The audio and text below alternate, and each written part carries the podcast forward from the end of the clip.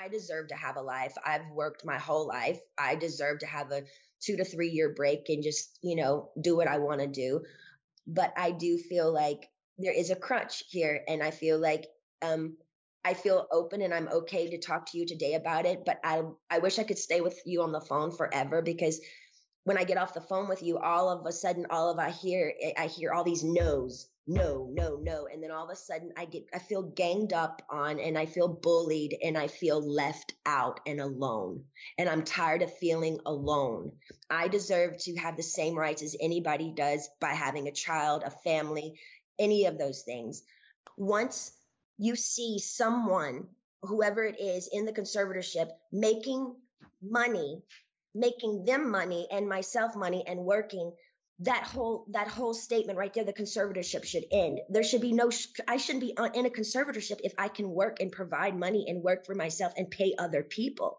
It makes no sense. The laws need to change. What state allows people to own another person's money and account and threaten them and saying you can't spend your money unless you do what we want you to do and i'm paying them Ma'am, I've worked since I was 17 years old. You have to understand how thin that is for me. Every morning I get up to know I can't go on somewhere unless I meet people I don't know every week in an office identical to the one where the therapist was very abusive to me. I truly believe this conservatorship is abusive. And now we can sit here all day and say, oh, conservatorships are here to help people. But ma'am, there's a thousand conservatorships that are abusive as well. In the year 2008, after facing an onslaught of public scrutiny that both documented and exacerbated her ongoing mental health struggles, Britney Spears was placed into a legal guardianship in the state of California called a conservatorship, established by a California probate court and Britney's own father, Jamie Spears, along with his team of attorneys. You probably don't need me to tell you that.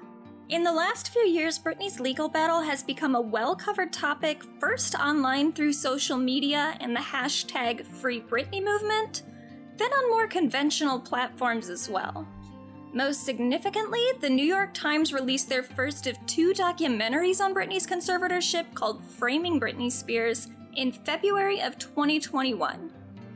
They would release a follow up a few months later, the far superior but unfortunately less discussed Controlling Britney Spears, while other outlets like CNN, the BBC, and Netflix all jumped on the Free Britney bandwagon after. The Free Britney movement itself was a grassroots campaign led by Britney Spears fans who had been suspicious of Britney's legal arrangement since pretty much it started. While Britney had the legal rights of a child, she spent the first 11 years of her life post conservatorship producing albums, selling out world tours or shows of her Vegas residency, making guest appearances on TV shows, selling perfume, lingerie, a mobile app, and more. Professionally, Britney was as triumphant as she'd ever been.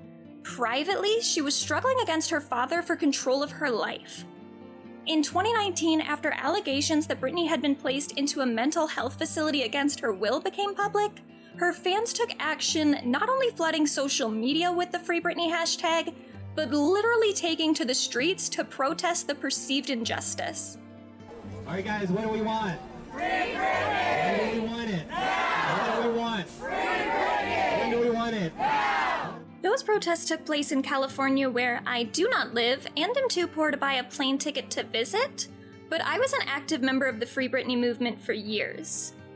My name is Jasmine, and this is the Medusany podcast. Since 2019, I've also run a blog named Medusany, which you can find at medusany.com. And the oldest content on my site is a blog post titled A Brief Guide to the Free Britney Movement, which I published in September of 2019. Since then, I've pretty regularly updated my blog with Free Britney related content, and though I can't say I'm an expert in the topic of conservatorships, my relentless fascination with Britney Spears absolutely made me more inclined to research the subject and educate myself on the issue of conservatorship abuse. I'm not the only one. Since Free Britney's mainstream breakthrough, awareness about flaws embedded in the country's adult guardianship process has increased dramatically. Even Congress is crediting Britney Spears with rousing bipartisan support for conservatorship reform. This is an important topic, and I welcome each of the witnesses uh, for attending and testifying. Every so often, an individual case of injustice captures the nation attention. And it opens our eyes to issues that are by no means unique to that individual, but that previously had remained hidden from the public. That's what has happened with Britney Spears, one of the most iconic American pop stars of all time, who has been under a California conservatorship since 2008. The case has captured the attention of the world, and I myself count myself emphatically in the Free Britney camp. That was enemy of the show Senator Ted Cruz? I don't care how emphatically he considers himself in the Free Britney camp. I will not be tricked into liking that man. Even a broken clock is right twice a day, but at least I've never heard of a clock trying to keep someone in prison for 16 years for stealing a calculator. Maybe you should think about some other people's freedom, Theodore. Anyway, Britney Spears helped put a spotlight on the issue of conservatorship abuse largely due to her celebrity status. But Britney Spears isn't the only celebrity that's ever been in a conservatorship or some other form of legal adult guardianship. Since I've spent a lot of time doing amateur research into this topic, I want to look at other celebrities who are now or at some point have been in guardianships of their own. Not because celebrity cases matter more than those of the non famous, but because the publicity of their cases can be used as representations of a larger issue. Like Britney said in the testimony that played at the beginning of the episode, there are thousands of abusive conservatorships. We should put an asterisk by that claim, though. At the moment, we don't have clear enough data to say for sure how many conservatorships are currently active in the US, let alone how many of those are abusive. The National Council on Disability estimated in 2021 that there are about 1.3 million people in conservatorships or guardianships across the country, but that's just an estimate, and it's an estimate based on the 16 out of 50 states that were able to provide reliable data. 1.3 million people is still a lot, though. To put it into perspective, when I looked at the number of adults counted in the 2020 census, that means that about one out of every 200 adult Americans is in a guardianship. That's only a little bit less than the amount of Americans under incarceration. And America loves incarcerating people. It's like one of the things that we're known for, along with our for profit healthcare system, which isn't totally irrelevant to the issue of guardianship abuse, but I do digress. Now, before we go any further, I should stress that not all guardianships are abusive or bad. We'll see examples later, in fact, of ones that appear to have been beneficial to their wards. The thing I do want to stress about this issue is that every case is unique, and there's maybe an alarming amount of uniqueness within the probate courts that oversee them. So let's start with some basic information. An adult guardianship is a legal arrangement in which an adult is deemed by a court to be incapable of making basic decisions regarding their own life. This can be due to a mental or physical disability, a severe physical or mental illness, or any or all of the above. They will then have another adult appointed to their care that will oversee their daily decisions. A ward can either have a guardianship of the person, meaning their guardian makes decisions regarding their day to day life, including their medical care, place of residence, food in their house, and whatever else. Or they can have a guardianship of the estate, in which a guardian will specifically make decisions regarding their finances and accounting. Many wards have both, as Britney Spears did, but it is possible to only have one. To be honest, I am a little skeptical of the idea of only having a guardianship of the estate and not of the person. I don't know what would qualify someone to only be incapacitated in relation to their finances and not need any assistance with the rest of their daily life. But maybe I just don't know the issue well enough to understand the benefit of that particular circumstance. Typically, the ward of a guardianship is older, around retirement age, which is why the issue of guardianship abuse is strongly related to the broader topic of elder abuse, Any adult, though, can be put into a guardianship if a court decides they're incapable of making decisions. Britney Spears, for example, was 26 when placed into her guardianship, which is actually the age I am now, even if my voice makes me sound like a 12 year old. You might have noticed, though, that I've been switching between using the words conservatorship and guardianship a lot. Do those things mean the same thing? Kind of, but also kind of not. Conservatorship is the more buzzworthy term right now because of the Free Britney movement, but Britney's case took place in California, and California is the only state that uses conservatorship to refer to all forms of adult guardianships. Many other states say guardianship overall, but quite a lot use the term guardianship to refer to the guardianship of the person, while conservatorship refers to the guardianship of the estate. With the exception of one, every case we'll talk about today is a conservatorship because they're all celebrities, and celebrities often live in California. But if you hear those terms referenced outside of this podcast and they appear to mean separate things, that's why. But this actually hits on a primary concern for guardianship reform. Like all states don't agree on what to call these arrangements, they don't agree on how they should work and who should qualify to be in them either.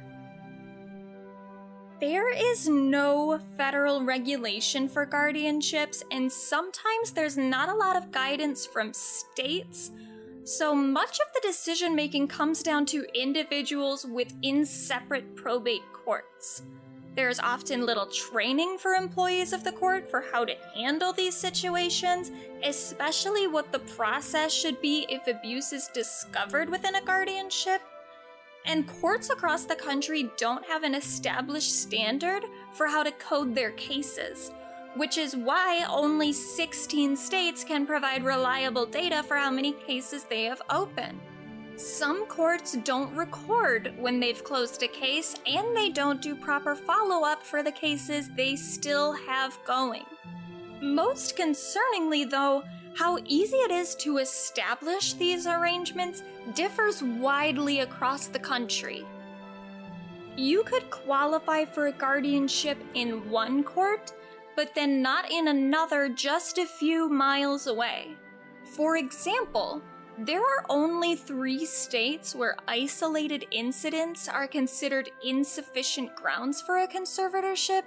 So, if you had a severe mental breakdown, even if it was just one breakdown in your entire life, but you don't live in California, Idaho, or New Hampshire, you could theoretically be placed into a guardianship.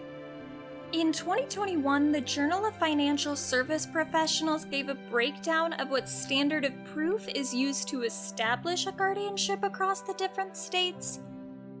Most states use by clear and convincing evidence, which means that the petitioner for a guardianship must present evidence that leaves a reasonable spectator with a firm belief that it is highly probable that the potential ward is incapacitated.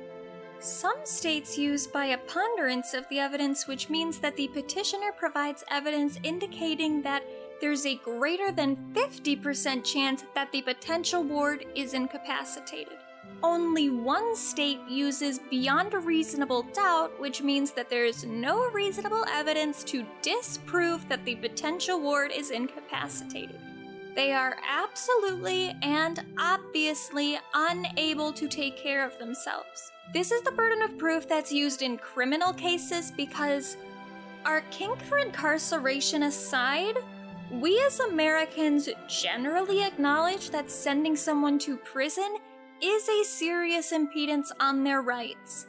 We want to be absolutely sure that someone committed a crime before we sentence them. Ideally. Guardianships have the potential to restrict someone's rights even more so than a prison sentence, and yet, only New Hampshire treats these arrangements with the same burden of proof as criminal cases. And that's not good. Now, to help us get deeper into the weeds, we're gonna start looking at specific examples of celebrity cases, but before we do that, I want to make a few disclaimers. First, be aware that I don't know what I'm talking about. I've done a lot of research into this topic and I've extracted all the information I've deemed relevant and reliable, but I am just a girl. These kinds of arrangements are matters of both legal rights and proceedings as well as medical health care, neither of which are things that I am any expert in. The only thing that I'm an expert in is being myself. And sometimes myself is dumb. I'll link all of my major sources in the show notes, but don't rely on me as your sole source for anything, and that goes beyond just this episode. Also, note that this is a rapidly evolving topic, so I can't guarantee that all of my sources are up to date on current laws. According to AmericanBar.org in 2018, so even this statement was from four years ago, since 2011, states have enacted approximately 270 adult guardianship bills, ranging from a complete revamp of code provisions to minor changes in procedure. So these laws change on like a daily, weekly, monthly, yearly basis. Our second disclaimer is I'm going to be discussing six celebrity cases with a varying amount of depth. There are more celebrities who could be included in this conversation that I'm not mentioning, because this episode's already going to be hella long. And obviously, there's over a million people in guardianships across the US, so this is a teeny tiny look at an issue that affects an unknown number of people. And even in the situations I'm discussing, I'm only looking at the cases from the outside. I will try not to be irresponsibly speculative, and I'll call out some of the talking points around certain cases that I find problematic. But everything that I say should be taken with a grain of salt because I'm not a part of these people's lives, so I don't know what's going on within them. And one final thing before we get started, I should issue a light trigger warning. This episode will obviously talk about topics related to abuse, especially elder abuse, and anything related to mental health and mental illness. It's not going to be too dark and detailed, but those things do come up, so proceed accordingly. With that, let's get into our first case that of Nichelle Nichols, the former star of some old TV show. I don't know if you've heard of it, but I guess it's called Star Trek? Space, a final frontier.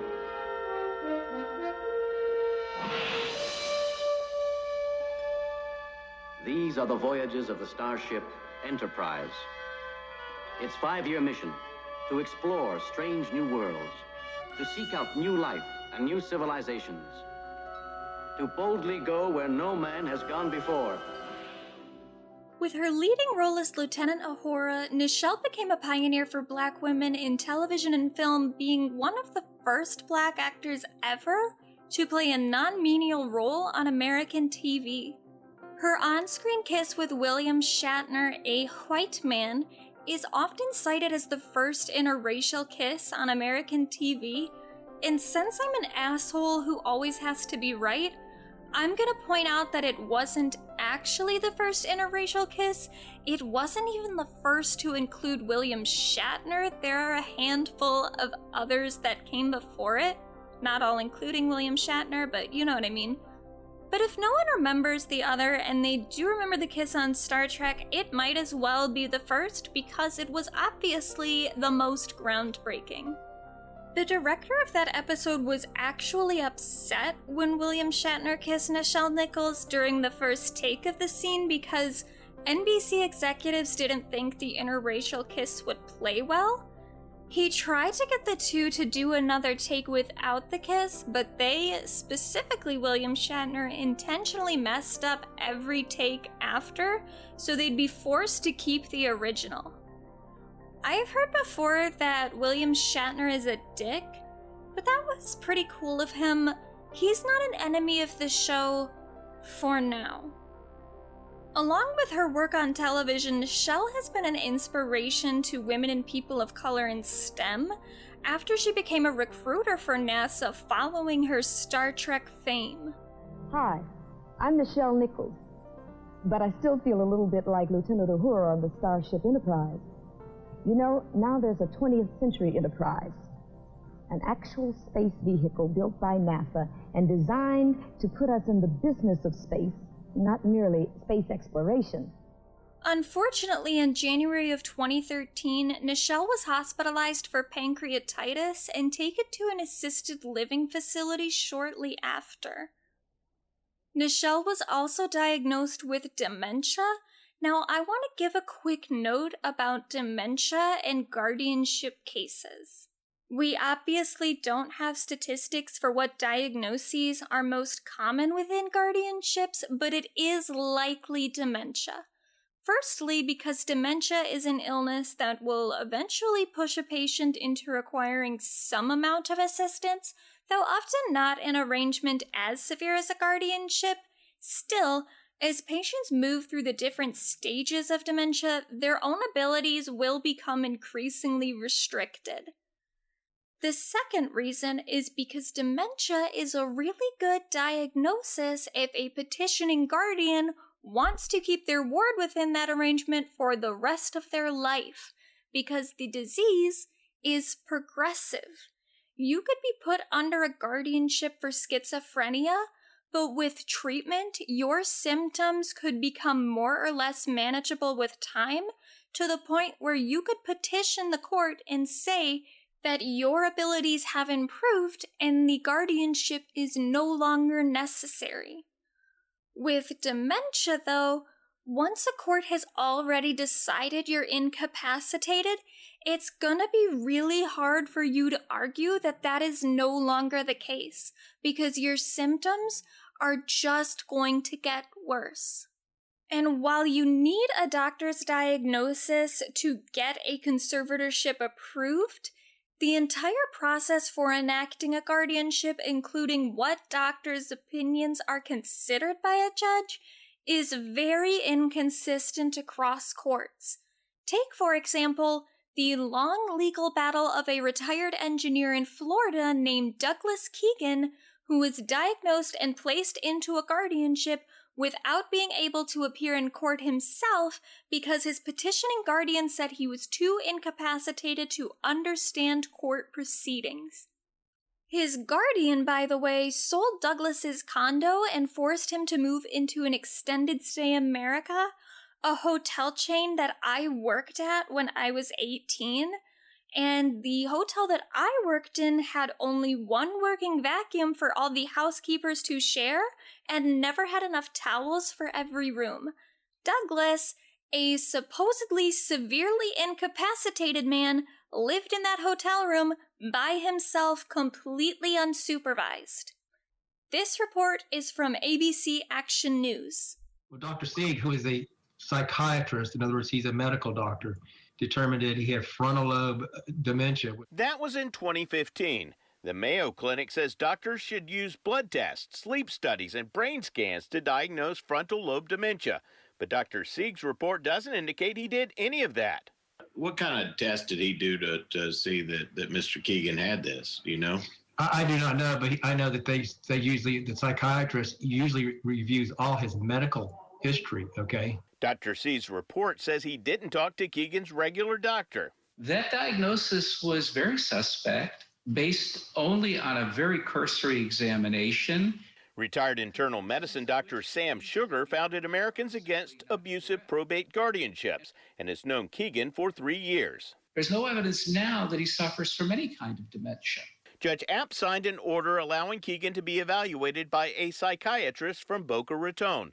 That doctor determined Keegan had full capacity. Attorney Fletcher objected to not being properly notified and got a hearing with a different judge who overturned the doctor's appointment and appointed the doctor Fletcher recommended to evaluate Keegan. They're contesting the doctor's report because he didn't get uh, he didn't get evaluated by the doctor they wanted him to be evaluated by. And if the judge rejects it out of hand because he's not on some list, I think that tells you everything you need to know. Britney Spears was also supposedly diagnosed with dementia in 2008 at 26, which is a very uncommon age for that kind of diagnosis, though not impossible. But she then spent the following 11 years performing complex choreography on stage without any noticeable decay in her abilities. I don't bring this up to disqualify Nichelle Nichols' diagnosis. She is at an age in which the appearance of dementia symptoms wouldn't be uncommon, and others have reported her experiencing some short term memory loss, which could be an early symptom. I just want to emphasize that wrongful diagnoses in guardianship cases do occasionally happen, and it's something we should be aware of. While I don't doubt Nichelle's diagnosis, Nichelle's close friend Angelique Fawcett has voiced some suspicions, along with her criticism of the facility Nichelle's family made her stay in in 2013. I don't usually like to share the story about the hospital and the pancreatitis, but I guess I just, mm-hmm. it's so odd that it happened. But so anyway, we go to the rest home and, uh, you know, there's urine underneath her bed and it wasn't hers. It absolutely was not hers. I checked we go out into the hallway and I tell the nurse, look, there's urine underneath this bed. Can you please get this up? I don't want my friend laying in the, you know, she wasn't laying in it, but it was underneath the bed. She said, of course. So we go out into the hallway and Nichelle is grasping my hands at Steve's hand. Steve's my husband saying, you know, you know, why am I here? Why is, why aren't, why can't I go home? Why aren't they letting me go home? And she says, I want to get out of here. Please help me. And I'm like, Nichelle, we, uh, we know you want to go home, but I can't do anything about that because I'm not a family member. You know, I gladly take you home, but I can't. And I said, but I will check with, you know, the front desk to see what what the situation was. I asked to speak to the doctor. I speak to her on the phone, and she tells me that Nichelle's family in 2013, when Nichelle Nichols had no memory issues, she just had pancreatitis, that they were going to put her in a rest home permanently. She was diagnosed by that same doctor of having dementia and that was a non-gerontologist. That's why I went to court because this doctor didn't even have the license to diagnose her with dementia. And I can tell you as a witness, Nichelle did not have did not have dementia. Nichelle was as clear as day. There is a video um, that you can look on on mm-hmm. YouTube. It's called Nichelle's Own Words. That's the video that Michelle right. asked me to make of her. That's her getting out of the hospital. That's the day that she escaped the hospital. I'm sorry, that's the day she escaped the rest home. Does she sound like, you know, I mean, like anyone could look at it and ask themselves, does she sound like she has dementia or even look like she has dementia? I'll push back on Angelique a little bit here and say that just looking at Nichelle, especially in select moments, can't prove whether or not she has dementia or really any mental disability or illness. If Nichelle was diagnosed at an early stage, her symptoms might not be super obvious, especially while they're still mostly episodic. She could be fine one moment and not fine the next. So we should take that into consideration, but I will play the video Angelique mentions of Nichelle in her own words because she makes a few statements about her wants for the future and her son Kyle Johnson that are relevant it's funny that my son, who works his little tail off with in his work, uh, thinks that that I should be um, letting up, you know. Um, and I said, I say to him, Kyle, when you pay my bills, you'll be able to tell me what to do. You don't pay my bills.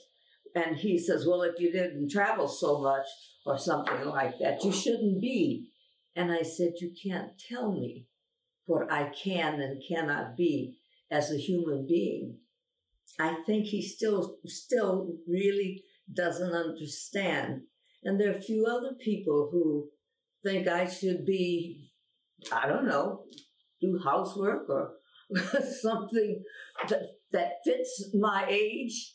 Mm-hmm. Well, I said, when you pay all my bills and all my luxuries of my that I have enjoyed in life, maybe I'll let you say one thing in my life, but you don't pay for my life. You don't own me, and I don't try to own you. So, Gilbert Bell, Nichelle's manager at the time, was the person who helped her break out of the assisted living facility. Immediately after that, Nichelle signed documents establishing Gil as her primary agent for a power of attorney agreement, and then Angelique Fawcett was named as the secondary agent. Now, a durable power of attorney agreement is a very useful alternative to guardianships, and it's kind of similar to like a supportive decision making plan.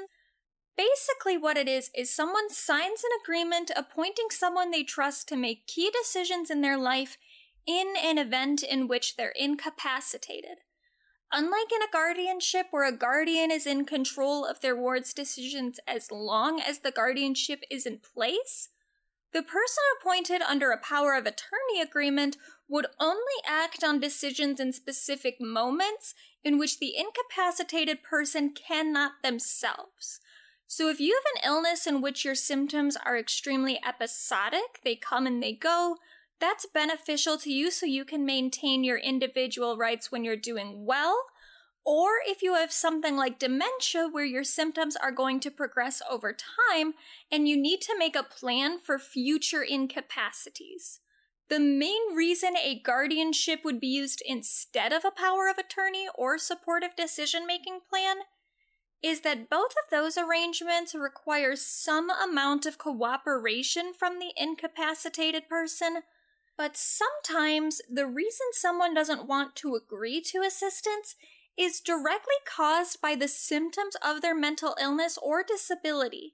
So, like, if you are experiencing psychosis, so you have a complete break from reality, if you are really paranoid and you believe that people who are helping you are actually trying to harm you, or if you have something like substance abuse disorder where you have a physical dependency on substances that stopped you from getting treatment you would otherwise be seeking.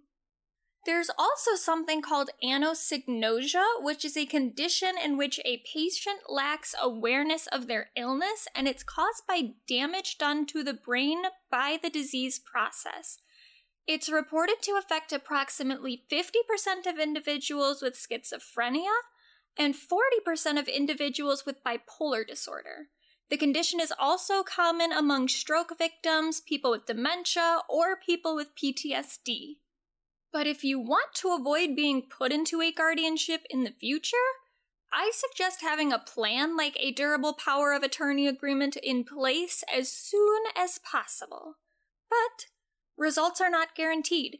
If someone argues that you were already incapacitated when signing any estate planning, a court can overturn your decision, especially if it's decided that you were vulnerable to undue influence.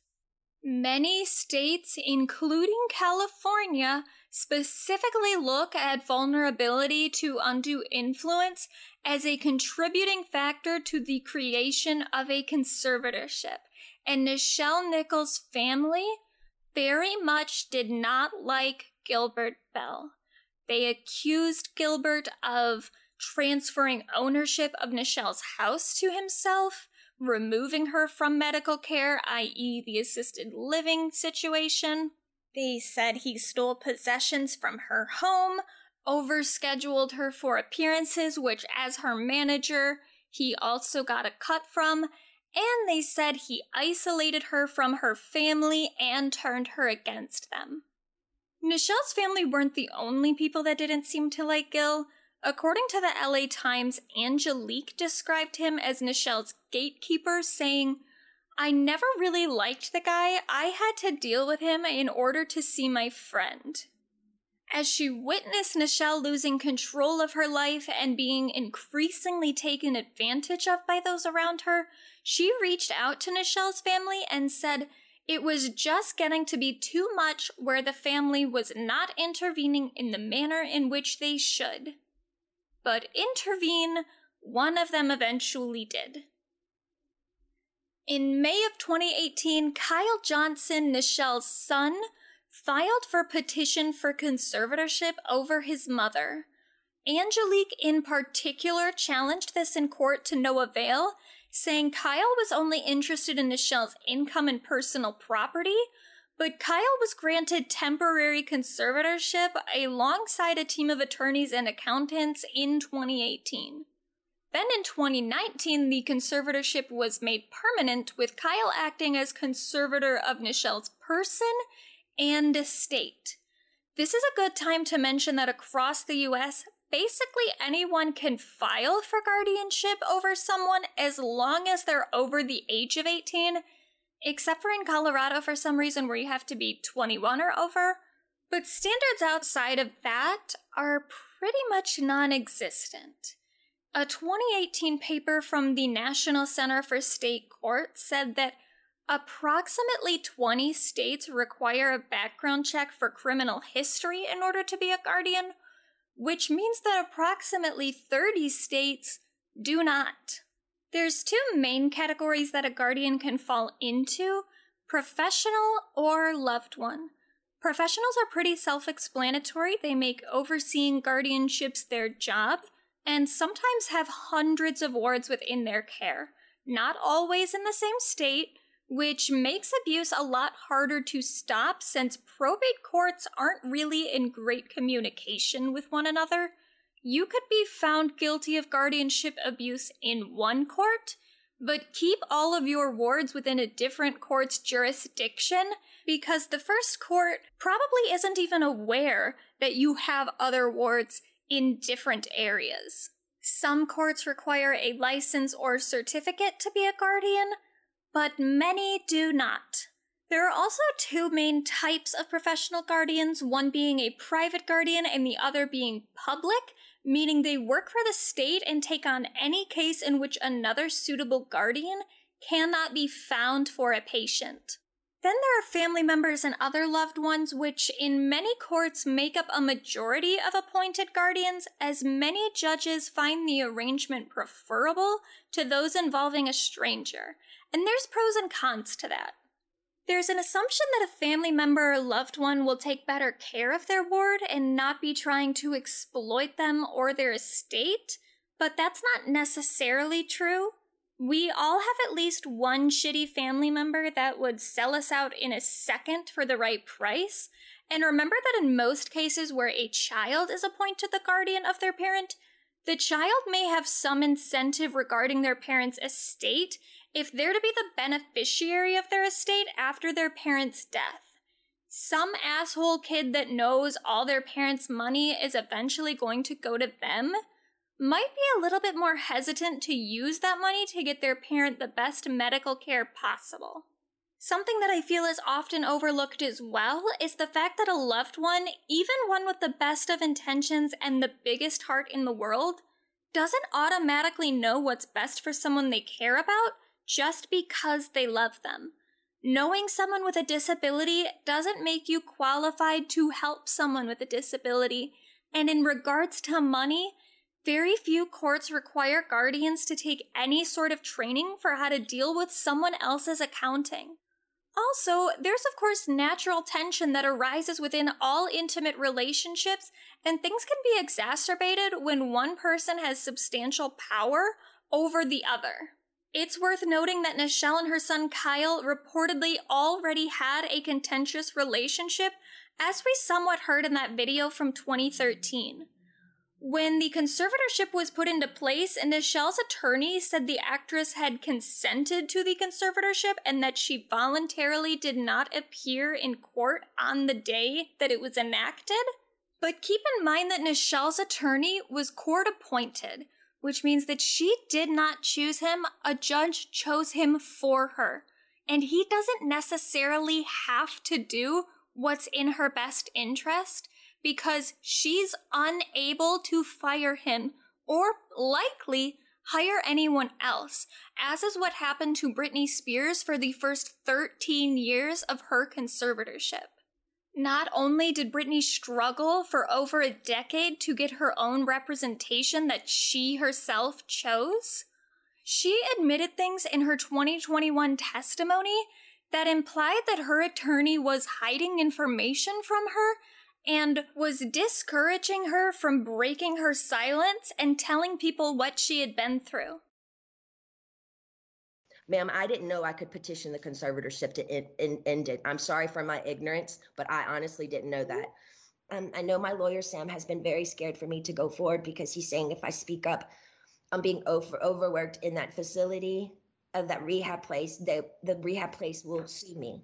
He told me I should keep it to myself, really. I would personally like to actually i know I've, I've, had grown with a personal relationship with sam my lawyer i've been talking to him like three times um, a week now. We've kind of built a relationship, but I haven't really had the opportunity by my own handpick the, my own lawyer by myself.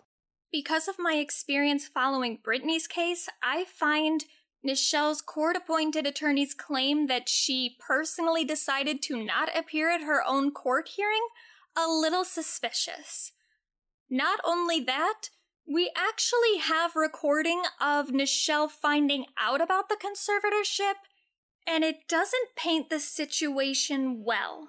Now, keep in mind, this was filmed by Gilbert Bell, who definitely has a biased take on everything, but you can hear for yourself Nichelle's reaction to finding out what her son has done.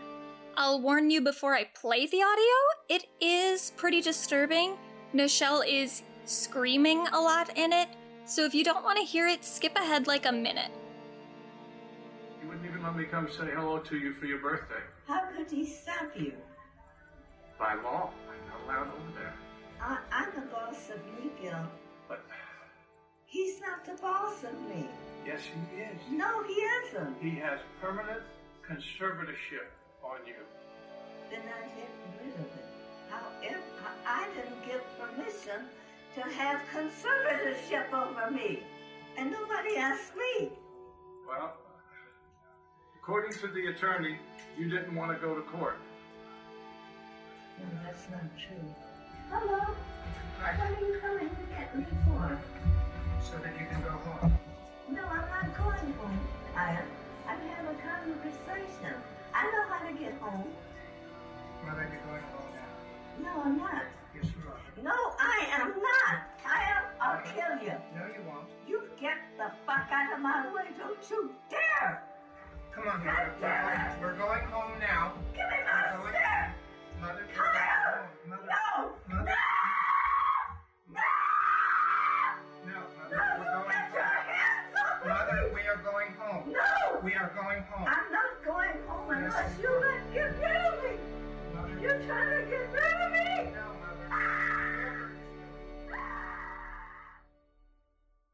To be fair, if Nichelle has dementia, there is a possibility that she at one point did agree to the arrangement, and then the moment that we're seeing in the video, or that you were just hearing on the audio, could just be a momentary outburst or a temporary lapse in memory. But I find that a little bit hard to believe since we don't have any sort of further statement from Nichelle in which she clarified that this was an outburst and that she was okay with it. The only word we have are from people that financially benefit from the situation, including Kyle Johnson, her son, and her court appointed attorney, who is also paid via Nichelle's estate, whether she can choose him as her representation or not. This is what Angelique Fawcett had to say of that video through a statement she made to People magazine. I know she has short term memory loss, but she is not unaware of who she is, nor is she not aware of her surroundings. She is not having outbursts. She was reading that court document in that video, and that is what made her upset. I know for a fact, as a person who has been around her all of this time, that she is not at that level. She still takes care of herself. For example, when I visit her, if I change the color of my hair, she notices. And she knows that her friends never come by. I'm the only friend that visits her. I know Nichelle and Kyle had a bad relationship. I've never seen Nichelle scream like that. Whether we take Angelique's side on that issue or not, we do have other reasons to distrust Kyle Johnson. For instance, pretty quickly after the conservatorship was made permanent, Kyle moved Nichelle to New Mexico in 2020, allegedly against her wishes. He also began denying visitation rights to Nichelle's friends. This is a pretty normal tactic for conservatorship or just elder abuse overall. A lot of these situations progress to the degree where it becomes extremely harmful to the ward or the elderly person because they've isolated them from their other support network. Angelique said with this move that she was completely cut out of Nichelle's life, and we have footage from other people who were trying to get in contact with Nichelle but were prevented from doing so specifically because of Kyle. In 2021, Nichelle appeared at a Comic Con event, which, by the way, I have some questions about because if Nichelle is so incapacitated that she's having outbursts, I don't really understand why she would be propped up in front of her own fans at an event where she could theoretically have another outburst. That seems incredibly irresponsible to me. But at this event, a longtime friend of Nichelle's named Kerry O'Quinn attempted to speak with Nichelle and was carried away by Kyle Johnson and some guard that I guess he had hired. And this is what a friend of Kerry's wrote on Instagram while posting a video of the event. Legendary Star Trek actress Nichelle Nichols has been under a strict conservatorship by her monster of a son, Kyle Johnson, for the past few years. He doesn't allow any of her friends to see or even speak to her on the phone. He sold her house that she clearly stated she wanted to live in for the remainder of her life, and he removed her to the middle of nowhere in New Mexico. Yesterday, I was at a Los Angeles Comic Con working with my good friend Kerry O'Quinn, creator of Fangoria and Starlog magazines. Kerry and Nichelle have been close friends for nearly 40 years. Nichelle has even had birthday parties for Kerry at her home, as well as starring in Kerry's upcoming documentary, From the Bridge. Kerry hasn't been allowed to have any contact with Nichelle since Kyle took over her life. We attempted to get Kerry up to Nichelle during her photo op session so he could reconnect. As soon as Kyle recognized Kerry, he ran up, grabbed Kerry, and pushed him. He then came for me and grabbed my phone, as you'll see in the video. You can see Nichelle reach out for Kerry as well as the sadness in her eyes. This is the reality that Nichelle has gone through.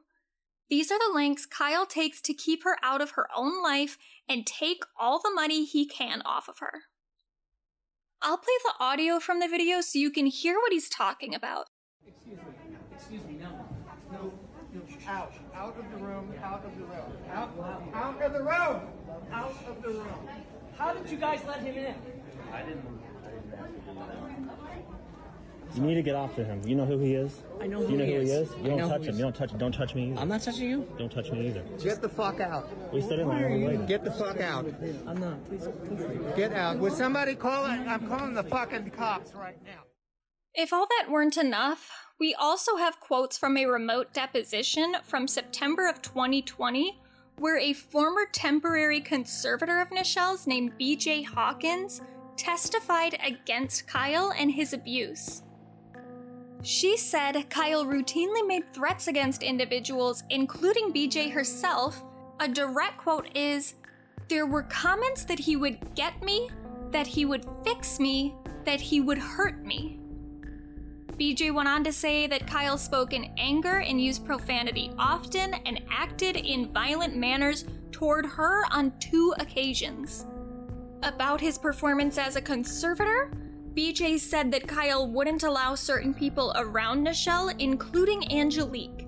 The only reason he gave was that he, quote, didn't like her. And he believed that many people, including Angelique, were conspiring against him with Gilbert Bell. When asked directly if Kyle ever attempted to keep Nichelle from appearing in court, BJ answered yes. Then she said, He said that I could be continued to be paid as a conservator and could have the successor trustee appointment if I agreed to follow his instructions in some specific areas. He wanted to be able to control who had access to his mother. He specifically wanted me to go after Gilbert Bell. He wanted me to fire the contractor for the events, There were some other financial matters that during our meetings we had indicated that he had responsibility for. For example, receipts for supplies for the conservatee that he had not supplied, and he indicated that he wanted that to stop also, and then he would allow the appointment as had been agreed to. The appoint meaning the conservatorship of the estate on a permanent basis, and the appointment as successor trustee in order to deal with issues and the crisis with the real property. The demands that Kyle Johnson made were often, in my opinion, as a licensed professional fiduciary and conservator, not in the best financial interest or other interest of the conservatee. BJ also said that Kyle moved Nichelle despite her wanting to stay in her home. The direct quote is It was consistent that the property was her pride and joy. To be clear, Kyle has sold that house. So, with all that, I think we have a lot of reasons to be concerned about the conservatorship of Nichelle Nichols. She's been placed under the care of a family member she had known problems with. She's had property of value to her sold, likely without her consent. And most importantly, she's seemingly been isolated from her own friends and support network. Nichelle's case hasn't reached the amount of publicity that Britney Spears did, but it has gotten the attention of an organization that's been advocating against elder abuse for a few years called Kasem Cares, which brings us to our next celebrity. If you were a part of Free Britney, you might have seen some information from this case related to the involvement of Sam Ingham, specifically headlines such as Jean Kasem exposes Britney Spears' court appointed attorney Samuel D. Ingham III in scathing wrongful death court filing for the killing of radio star and TV icon Casey Kasem. Or, why Britney Spears' lawyer Samuel Ingham III was accused of conspiring to isolate and kill radio icon Casey Kasem. Or just vaguely, Britney Spears' conservatorship lawyer has a very mysterious past. And look, I don't like Sam Ingham as much as the next gal, but this situation is a little bit more complicated than these headlines imply. Don't worry, we'll still get an opportunity to shit on Sam, but first, let's backtrack. Casey Kasem was a legendary radio personality known for his decades long hosting of the radio show American Top 40. Casey's Top 40. I'm Casey Kasem. These are the hits you're buying and radio stations are playing from coast to coast. But if you ever had a childhood, you probably know him for a different role. Now, how many of you know the show Scooby Doo? Yeah.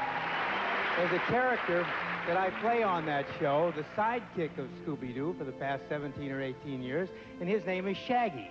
And Shaggy would like to say a few words to the young people out there, all right? Go and ahead. he's always talking about his good buddy Scoob, his old friend, his old pal, his old dear, dear buddy. Fun fact Casey is actually the reason that Shaggy was eventually written to be a vegetarian. Casey was a dedicated vegan who initially quit voicing Shaggy in the mid 90s when asked to voice him in a Burger King commercial. He eventually came back to the role after negotiations with creators to make Shaggy stop eating meat. So clearly, this was something very important to him, so maybe make note of that, because it does kind of come up later. But anyway, in the 1980s, Casey met and married Jean Thompson, now Jean Kasem, the actress who played the recurring character Loretta in Cheers. Loretta, if I have caused you uh, any heartache, I want to say I'm sorry. But I really do love you, and I know you love me. And it's crazy for us not to be together. You're the only woman on earth for me. How come the cake says Nick and Diane? Excuse me? How come the cake says Nick and Diane? You know what a lousy speller I am. Oh, right. I tried to watch Cheers a long time ago, but the set is just so, like, brown. I just couldn't get past it. But the other thing Jean was known for was her red carpet attire and overall style, and that I can absolutely get behind. She had some looks. As we'll get into in a minute, I definitely don't think that Jean Kasem is a particularly good person, but like Broken Clocks and Ted Cruz, she did sometimes get things right.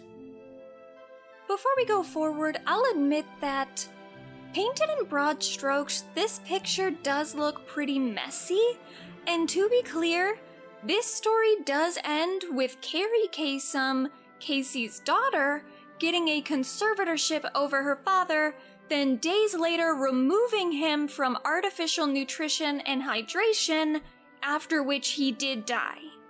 Sam Ingham, at the time of Casey's death, was also Casey's court appointed attorney, and I do find that man particularly sus.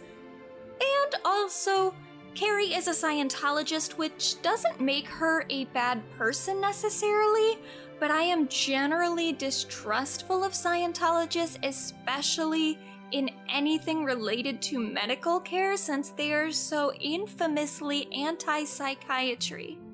I've never agreed with psychiatry, ever.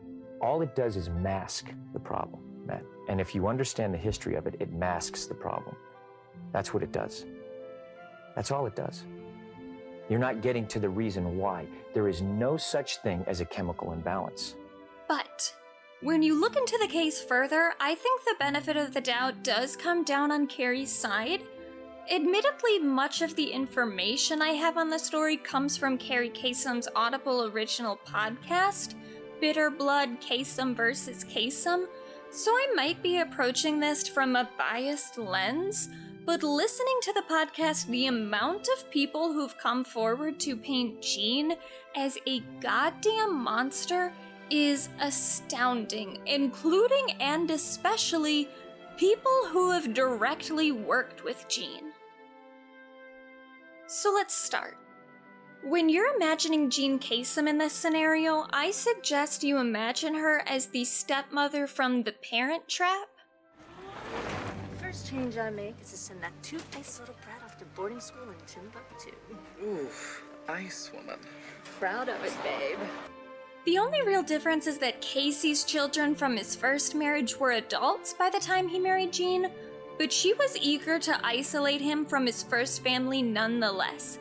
So much so that when the two got married, none of Casey's kids were invited to the wedding at Jean's direction. Then in 1990, Jean and Casey have their own daughter, Liberty, who you can basically think of as Jean Jr. The two of them, Liberty and Jean, were at constant odds with the children from Casey's first marriage. By October 2013, Kerri publicly announced that her father was diagnosed with Parkinson's in 2007. A few months later, they announced he actually had Lewy body dementia, which is frequently misdiagnosed as Parkinson's. But in 2007, with the original Parkinson's diagnosis, Casey signed an advanced healthcare directive, which is basically a power of attorney agreement, naming his daughter Julie Kasem as the person he wanted to make healthcare decisions for him. He signed that document at a UPS store so that Jean wouldn't know, because he knew that Jean would have been very upset at the idea of him putting one of his children from his first marriage in charge of his medical decisions. When she did find out, Jean produced a different advanced healthcare directive in 2011 as part of Casey's estate plan, hoping it would invalidate the 2007 plan. The legality of that new arrangement was a bit iffy, but Casey's health had declined to a point where he had lost most of his basic abilities, leaving him housebound where Jean could isolate him from his other loved ones even more. In October of 2013, there was a protest outside of Jean and Casey's house with both his children and other family members and friends and past colleagues literally just trying to get access to Casey because they all claimed that Jean had completely shut them out of his life. According to the housekeeper, she has to ask Jean first if Casey can come and say hi to his friend who just knocked on the door. I said, he's a grown man. He should be able to come to the door if he wants. That's not the house rules. Jean is in the shower, and she has to be asked first, and then he can be allowed to come out. So we're now waiting for permission for a grown man to be able to come to the door and see his friend. There was a fair amount of media coverage, and Jean called the cops. So she's she's inside because she's the one who called the cops. We know that. We know that. She said that we were um, obviously. I mean, she got a helicopter out there. She got uh, six or seven squad cars out because it was an emergency Excuse me, did call. you say that there was a helicopter? Yeah. There was one, sir. I, I just want to let you know that most of these people are over 50, 60, 70, and 80 years old. Right. So we're all sitting in chairs. Right. There's no No, menace. There's, right, there's, no not- threats. There's not like a. a like she said it was a high alert. She said it was a high alert right, call. there's not a tactical team outside of the home. No. right. Um, Police had backup. Right. Attempting to publicize their battle, though, and try to gain access to their father, Casey's children continued to do interviews discussing their separation from him. Kerri, what is going on here? Why does your stepmother Jean have such a resistance to you seeing your father? You know, there's been a resistance for so long, ever since my father married her. So it's been a very long time. We saw this coming. This isn't, we weren't blindsided by this. Um, this is a man we saw, you know, every single week, talk to him every single day on the phone until he lost his voice. We are an extremely close knit family, extremely. And his family means more to him than anything. So why she is blocking us is, it's the only. It's dumbfounding, really.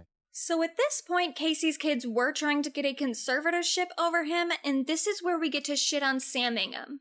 In talking about the legal process of trying to establish this conservatorship, KasemCares.org wrote this.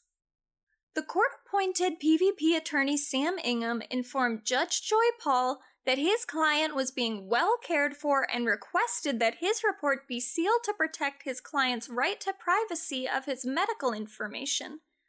At the time, Attorney Ingham had only seen his client once and had not yet reviewed the medical records. That's the kind of A class oversight I expect from Mr. Ingham. At this point, Casey's children, except for Kerri, agreed to a settlement where Jean would allow visitation that Kerri claimed was about once or twice a month for 20 minutes at a time with a guard present. But Julie Kasem and everyone who signed the agreement pretty much waived their right to file for conservatorship against Jean, or really do any sort of legal move that would challenge her control over Casey's life. They agreed to this just to have the chance to see their father, but despite the agreement, Jean moved Casey from his home to a new residence and wouldn't tell anyone where he was. In Bitter Blood, we get a few statements testifying to Jean's abuse of Casey, including from Lupita, Jean's assistant at the time, who said she saw Casey sign the 2011 Advanced Healthcare Directive at Jean's instruction, but that Casey didn't understand what he was signing. In 2011, Lupita says she witnessed Casey signing paperwork granting Jean power of attorney. a gentleman came to the house and Jean had me go and open the door, the main door from the house to the gentleman, escort him inside the house, and I walked him into Mr. Casey's room. And Jean had me stand right there next to her and the gentleman, and Mr. Casey was in the bed, and she asked Casey to sign those documents. Mr. Casey asked him, What was it? And she's like, Oh, don't worry about it. I'm taking care of you. I'm the only one that cares for you. I need you to sign. And that's when the gentleman proceeded to give the documents to Jean, and Mr. Casey started signing them. He didn't even know what he was signing.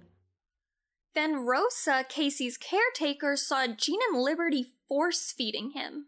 Rosa has haunting memories of Jean and Liberty waking Casey up in the middle of the night to force feed him. When they come in to tries to force him to eat, he ate already. He's sleeping because because she don't she don't want to eat the their food. Rosa says they forced Casey to eat foods he swore off as a vegan. sometimes they do eggs, and he don't like eggs. And he closed his mouth. That, mm, believe me, make me cry and still make me cry. Tony, an assistant and driver for Casey, also says that he saw Jean force feeding Casey. And Rosa said that Jean slept in another room, and this is important because there was a suspicion that Jean was having an affair with a man named Jean Paul. A private investigator named Logan Clark said that money from Casey's estate was even being used to fund Jean Paul's business.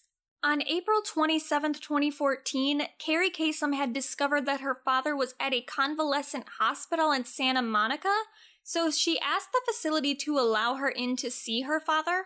At first, they refused because, at Jean's direction, they were not supposed to allow the children from his first marriage to visit him, but Casey's attorney, Martha Patterson, did eventually argue for her legal right to see her father, and they let her in. When the facility called Jean Kasem, though, to let her know what had happened, Jean called the police to get them removed. Then, in the middle of the night, at approximately 2:45 a.m., Jean Kasem came to the facility and had Casey and his medical equipment carried out to a waiting car. The facility asked Jean to sign documents saying that she was removing him against medical advice, but she refused. The facility then called Adult Protective Services, and this is just one of three times that Adult Protective Services would be called against Jean Kasem, and every call was made by separate parties. Shortly after this, on May 12, 2014, Kerri was granted a temporary conservatorship of the person for Casey, but by that time, Jean, Casey, and Liberty were all missing. Straight out to Kim Serafin, senior editor in Touch Weekly. What is happening to Scooby Doo? Where is he? It's Shaggy, correct? Jean hired two women named Rhonda, who was a bookkeeper, and Susan, who was a nurse, to be caretakers for Casey while they were essentially on the run. But the two women said that Casey had nothing to eat or drink for about six hours, and they were so horrified by the treatment of Casey by Jean that they pretty quickly quit. They were never paid for their time, and Casey just went on in Jean and Liberty's care, where his condition seemed to have gotten quite a lot worse. Eventually, the three, along with Jean Paul, was found in a private home in Washington. But when Kerri went to go get her father, the conservatorship was invalid because it was in a different state. If you look online, you can find a about 10 second video of Jean coming out of the home, confronting Kerri, and throwing meat at her while yelling Bible verses. With a new court filing, Kerri is able to get Casey into a hospital where they discover that he is malnourished, has a UTI, a lung infection, and a third stage bed sore. The hospital has him on artificial nutrition and hydration for a little while, but the doctors soon recommend they cease the use of that because it was causing so much harm to Casey since he was pretty much just dying so his body wasn't taking to any of it. Instead of being hydrated, his lungs were just kind of filling up with water, and he was pretty much drowning in the hydration. On June 11th, Kerri was finally validated as the conservator of the person for Casey, and she goes with the doctor's recommendation and takes Casey off of the hydration and artificial nutrition. He then died on June 14th. Jean was not present for his death, but she used the circumstances of Casey's death to try to paint Kerri as if she had murdered her father in an attempt to get access to his estate, even though she was never the conservator of Casey's estate and had no control over that aspect of his life whatsoever. Casey Kasem died on June 15th, 2014. In your opinion, did he die of natural causes or something else? I assure you, Peter, that I did not kill him. But do you believe someone else is responsible for his death? Yes, I do. It's the adult children of Casey from a prior marriage of over 40 years ago. After that, Jean managed to take Casey's body from the funeral home he was at. She and Liberty disappeared with it and buried Casey in Norway in an unmarked grave with no headstone. They had a private funeral where none of Casey's friends or family were invited. So, this is a situation in where the conservatorship measures didn't really seem to be the problem involved with this elder abuse, more so that it was the isolation that had occurred prior, committed by Casey's own wife. We can see that sort of situation again with the case of Mickey Rooney. Mickey was an actor. He appeared in over 300 films during his lifetime, and he was one of the last surviving stars of the silent film era. If you're around my age, you might know him for his legendary role as Santa Claus or Kris Kringle. You tell those young'uns there'll be plenty of toys, but only if they behave themselves.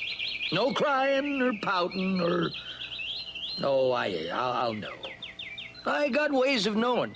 I can see them when they're sleeping, and I know when they're awake. Or maybe the Disney Channel original movie Phantom of the Megaplex, which I've watched within the last six months. But there's always magic at the movies. Pirate ships, bicycles that fly, angels earn their wings, beautiful women marry handsome men, and we all learn. There's no place like home. Like Casey Kasem, Mickey Rooney was abused by his wife and this time stepson. They allegedly abused him emotionally, physically, and financially to the point that when he died, though he had earned millions of dollars during his lifetime, he was left with only $18,000 in assets. In 2011, he got restraining orders against his wife and his stepson, along with his stepson's wife, and entered a voluntary conservatorship overseen by Michael Augustine. That same year, he testified against elder abuse in front of Congress. In my case, I was eventually and completely stripped of the ability to make even the most basic decisions. Where we go? Where, what do we do? Decisions that everyone likes to make. Over the course of time, my daily life became my daily life became unbearable. To those seniors, and especially elderly veterans, you veterans like myself, I want to tell you this. You're not alone. And you have nothing, nothing, ladies and gentlemen, to be ashamed of. You deserve, yes, you deserve better. You all have the right to control your own life. Everyone does.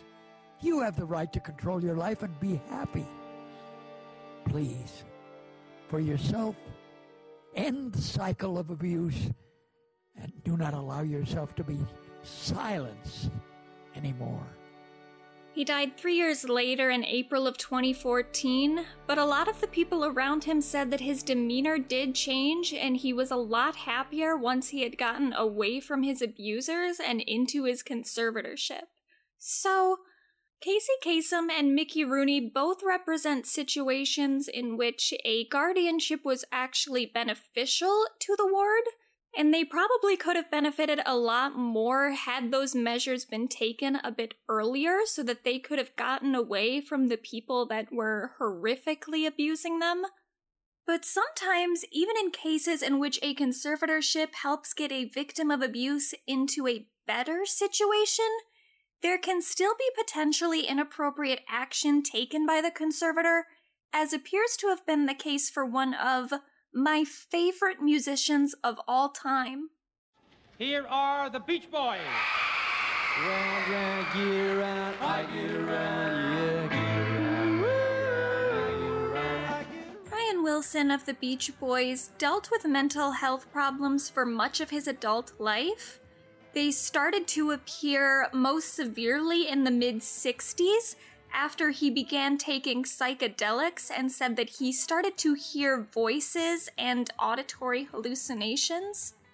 To be clear, psychedelics and other drugs like that don't really cause auditory hallucinations, but Brian himself has linked the time in which he was doing a lot of drugs to the time in which his symptoms first appeared, so he does seem to believe that they are correlated. But around the time that those symptoms appeared, he began becoming paranoid. He thought that the devil was chasing him, and he started drinking a lot and overeating, where he was gaining a lot of weight and allegedly spent two years in bed, two years consistently. In October of 1975, his first wife, Marilyn, contacted Eugene Landy, who was a psychologist from the University of Oklahoma. Landy developed his own idea for 24 hour therapy and had founded his own Beverly Hills clinic where he worked with celebs like Alice Cooper and Rod Steiger. He charged about $200 an hour, and he prescribed Brian Wilson with 24 7 therapy for at least two years. When Brian realized that Landy had begun charging him a monthly fee of $20,000, he eventually fired Landy, but then a few years later, his spiral into drugs and his slip back into a deep depression caused Brian's family, meaning pretty much the Beach Boys, since that was made up of his siblings and also a cousin of his, along with a friend, convinced Brian to rejoin Landy's program beginning in 1983. In 1983, at the family's request, Dr. Eugene Landy placed Wilson under therapy. His highly unorthodox therapy, a kind of boot camp, 24 hour supervision, diet control, exercise. Whatever Landy's method, his program worked. Did Dr. Landy save your life? Absolutely. Yes, he did. But success had a price, an astronomical price. The bills came in $50,000 for vitamins, $25,000 for Landy's out of pocket expenses for four days in Hawaii. And the family says the entire time, the sweet and loving Brian they knew has been isolated, virtually held a prisoner by Landy and poisoned against them. They have said that they think you're in a kind of prison. Well, life is a prison in itself, not just the Dr. Lan- not just the not just the Dr. Landy program, but there's everybody has to have a little imprisonment in order to to understand that uh, you know that this is where we are. I mean, just you know. I'm sure from that clip and also the general pattern of this episode, you figured out that Landy was incredibly abusive to Brian. In 1979, Brian had divorced his wife Marilyn, and in the 1980s, he began dating a woman named Melinda Ledbetter. But after three years together, Landy became incredibly intimidated by Brian and Melinda's closeness and banned Melinda from Brian's life. Shortly after, in 1988, the California Board of Medical Assurance brought charges against Landy for sexual misconduct with a female patient and misconduct in gross negligence with Brian Wilson. Dr. Landy was forced to surrender his license in 1989 but continued working with Brian and was prescribing him medication illegally through a psychiatrist. Melinda began contacting Brian's friends and family to alert them of the abuse she witnessed by Dr. Landy, and in 1992, Brian was appointed the conservator Jerome Billet. I don't know how to pronounce that last name. I tried to look it up, so if I'm wrong, I apologize. But Jerome became Brian's conservator in 1992. They got restraining orders against Eugene Landy. However, in 1995, Brian, with his current conservator, who is his wife Melinda, they're married now, and we stand Melinda. They sued Jerome for more than $10 million, alleging he failed to supervise the lawyers who were handling his litigation against Irving Music over rights to his songs, and a lawsuit brought against Brian by his fellow Beach Boy, Mike Love. These quotes are from a Variety article at the time. It says, The complaint alleges Billet knew or should have known that Wilson's former lawyers, who are not named in the lawsuit, violated court orders by suppressing and destroying documents, lied under oath, and hid key documents, and that Billet overcharged Wilson. Billet also allegedly knew the lawyers were engaging in misconduct that would lead to sanctions, but made no reasonable effort to settle the case while charging Wilson as much as $300 an hour supervising the litigation. A key thing to note here, since one of the lawsuits against Brian was brought by Mike Love, is that Mike Love was also one of the people who specifically got Jerome Billet appointed as Brian's conservator. This happened over two decades ago, and the details of the lawsuit were never made super public. But from the outside, it does seem like there might have been a conflict of interest as far as Brian's conservator being more or less nominated by one of the people that Brian ended up in a lawsuit that was pretty much botched after the conservatorship was put in place. So, even in this situation in which the conservatorship did help Brian get away from Dr. Eugene Landy, which was almost certainly a positive. There was still room for Brian's conservator to take advantage of the situation and possibly exploit Brian's estate to gain more money for people he had already had somewhat of an allegiance with as well as just overcharging Brian for his own services overall. And this is also a common problem within conservatorships because fees as a conservator are typically not something that are agreed upon prior. They are something that is billed to an estate and then a court just signs off on it.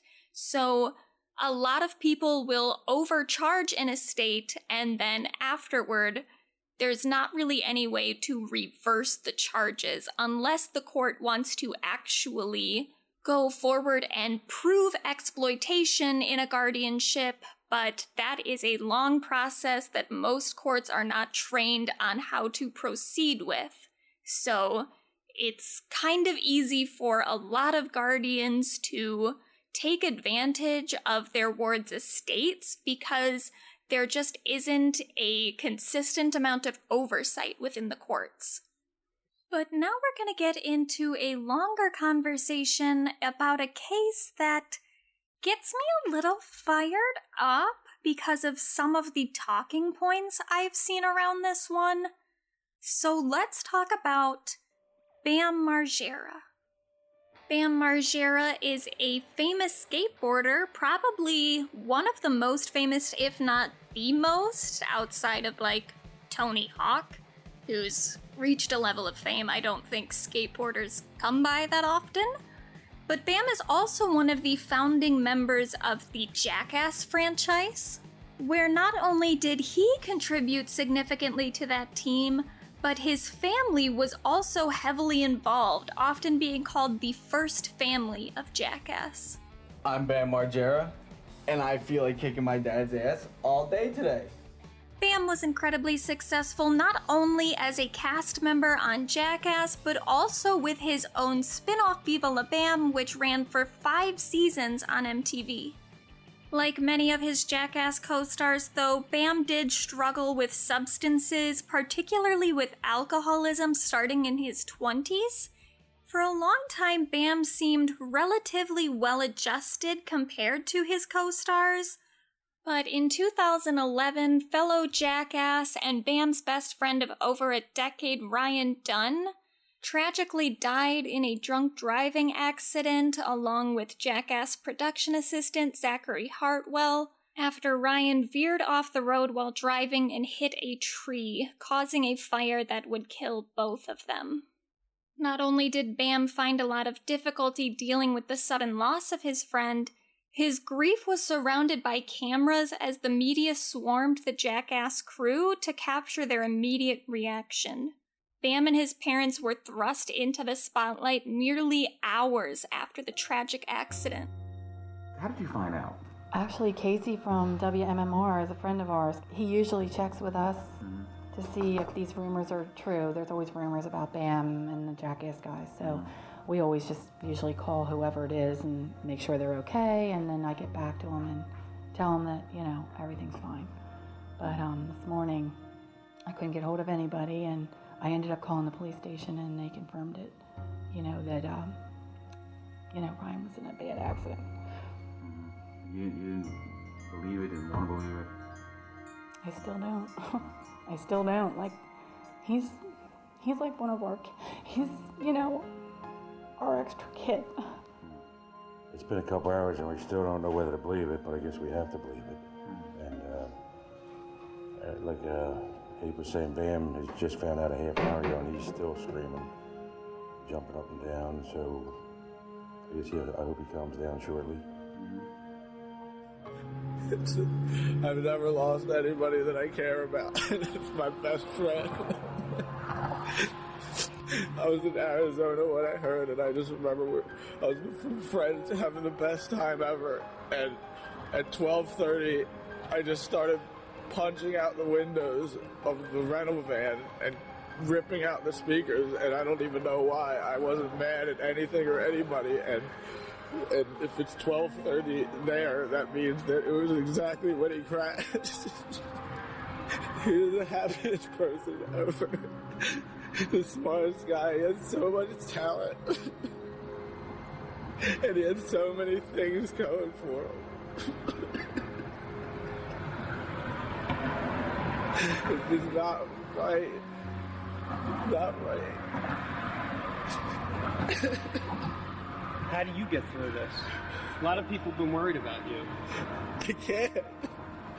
I can't. Though a few weeks after Ryan's death, Bam seemed to stabilize emotionally, he spent the next following years falling deeper into alcoholism and exhibiting behavior that was increasingly erratic until he had been arrested multiple times, started going in and out of rehab, and started acting aggressively and occasionally violent. Um, as we, when we showed you this video, we thought it seems like Bam is uh, perhaps on a downward spiral here, maybe drinking again.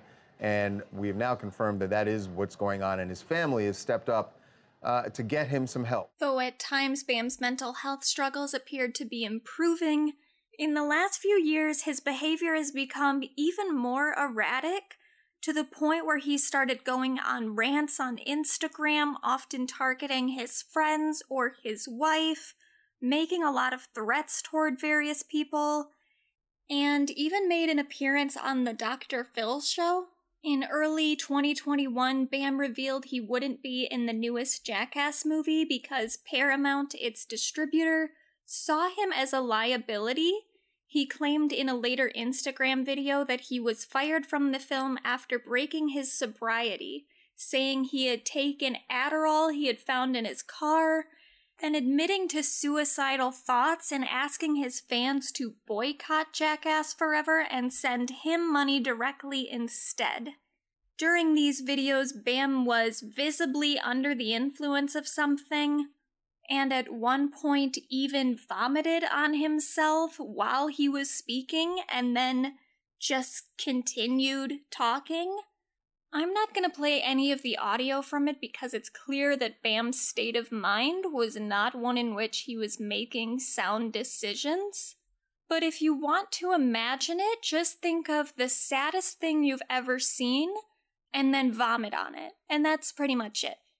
In May of 2021, Jackass director Jeff Tremaine filed for a temporary restraining order against Bam for three years which was extended to Jeff's wife and children. He accused Bam of harassing himself and Johnny Knoxville via Instagram, as well as allegedly sending death threats to Jeff's family via text. Then on August 9th of 2021, Bam filed a lawsuit against Paramount, Johnny Knoxville, Jeff Tremaine, Spike Jonze, Dick House Entertainment, and Gorilla Flicks basically anyone who was involved in the Jackass Forever film, for wrongful termination, breach of contract, and emotional distress, among other complaints. Bam said that he was made to sign a wellness agreement, which he claims he signed under duress. He said the agreement required him to take three breathalyzer tests a day, two urine tests a week, and regular hair follicle tests. He additionally claimed that Paramount required him to take several pills every morning that a doctor hired by Paramount watched him take via FaceTime and was threatened that if he didn't take all of the medication or if he failed or missed a drug or alcohol test, he would be cut from the Jackass franchise. When Bam was fired in August of 2020, he claimed that he was not fired because he relapsed, but because he had tested positive for Adderall, a drug he says he'd taken for years by prescription to treat his ADHD. Bam and his lawyers were claiming he had been protected by the American Disabilities Act, which Paramount then violated by firing Bam for taking his prescribed medication. In addition to all that, Bam claimed to be the creator of Jackass, which is not totally accurate, but we're going to come back to that because it's important later. This lawsuit has become a big point of contention for a lot of the people concerned with BAM's guardianship, so let's quickly overview its validity. First off, it's not totally unusual for employers to require sobriety as a condition for employment, especially for Jackass, which involves dangerous stunts that sometimes require the participation of multiple people. So, for that reason, I don't think Paramount trying to ensure that Bam was sober is unreasonable. They are not able, however, to require that Bam take any specific medication. However, I'm also not sure that they did. TMZ published a photo of a document in September of 2021 that at least appears to be the wellness agreement that Bam signed. This is what it says. I, Bam Margera, fully understand that I will not be able to engage in negotiating a contract to participate in a new Jackass film unless I stay in treatment for a minimum of 90 days and abide by the rules set forth by the treatment center. I understand that I have to remain sober and only take medication approved by the medical staff of the treatment center. I understand that if I do participate in a new Jackass film, it will include conditions for my continued sobriety and mental health approved by the treatment center. The contract was signed by Bam Margera, Johnny Knoxville, Jeff Tremaine, and Spike Jonze. Now, I'm not sure if there's another document somewhere else with more specific terms, but just looking at this, it only says the treatment center, but it doesn't say which treatment center. So I'm unsure if Bam got to choose his treatment or if it was chosen by Paramount. Also, in an earlier Instagram video from Bam, he does say the therapist they recommended. He doesn't say the therapist they required, they meaning Paramount. So I don't really find any evidence that it was Paramount or anyone specifically hired by the production team that was prescribing Bam these medications or dictating what his specific treatment was. Now, attorneys for Paramount called Bam's claim baseless and outright lies. Bam's complaint had said that he had been prescribed Adderall for ADHD, However, Paramount's attorney said that he actually got the Adderall, quote, off the street. And I don't find that totally unbelievable because Bam had been in rehab specifically for abusing Adderall in the past.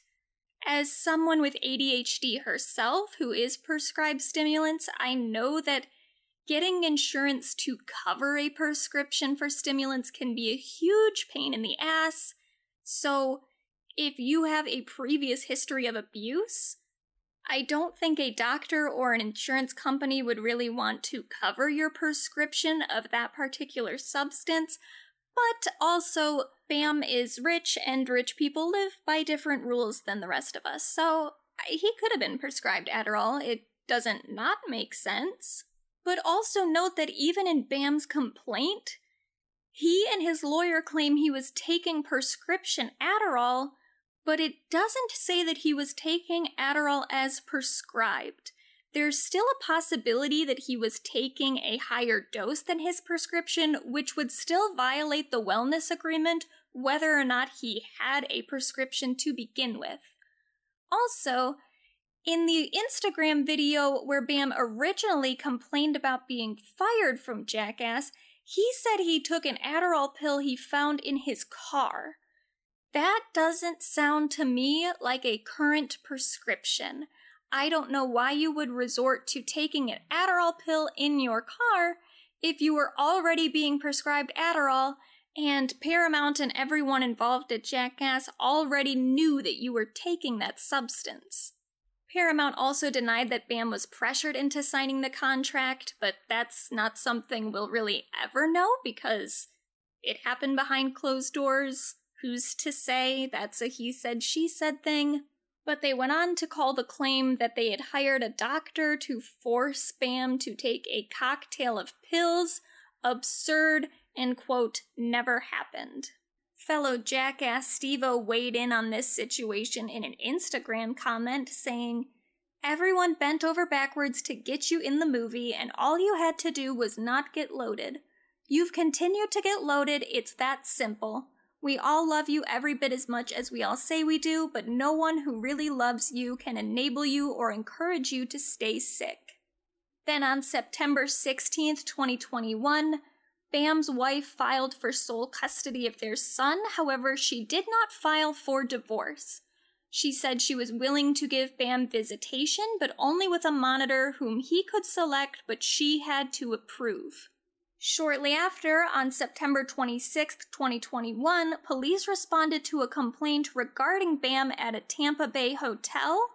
Bam had already been court ordered to attend rehab requested by a third party individual but Bam told TMZ that the unnamed individual called the police after seeing a picture of him holding what appeared to be a drink at a casino in Florida, and the police then took him to rehab.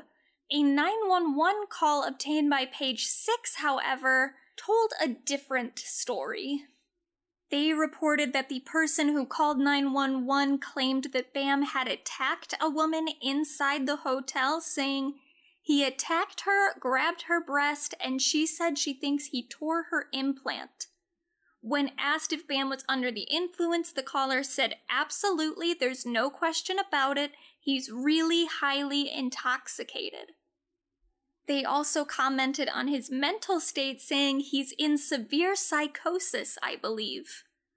Bam was then taken to a treatment center we find out later that on September 14th, 2021, a woman named Lima Yevremovic petitioned to place Bam into a guardianship in Florida. The documents for this case are sealed, so the details of this arrangement are not known. But in a December 2021 episode of Steve-O's podcast, Steve-O's Wild Ride, him and guest Brandon Novak talk about not hearing from Bam for a little while because he had been in recovery where they claim that his phone privileges had been taken away from him. They then say something that garnered a bit of attention. The good thing is now is is uh, he's got like he's under a conservatorship, you know, and It's not a conservatorship; it's a guardianship. oh really? The conservatorship has has financial implications. With the conservatorship, they're they're in charge of all of your your money and everything. A guardianship, they they kind of leave your money out of it. Yeah. And uh, and the guardianship, they're just like kind of there's rules you have to abide by, and he's like forced to be in How how long do you have to be like that for? I think that I mean I don't know that we're, if we're really even allowed to talk about about it too much, but um, as I understand it, it it's like uh, still happening. Yeah, yeah, we'll, leave, we'll leave it at that. So let's talk about Lima for a minute. All right, so Lima, Lima Yamramovich. Yavramovich. You you have a company Yes. ca- called Aura, hmm and what, what do you guys do?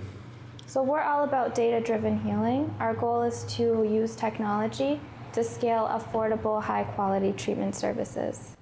Lima is the CEO of the tech startup Aura and the founder of the Yevremovic Institute of Behavior and Brain Sciences.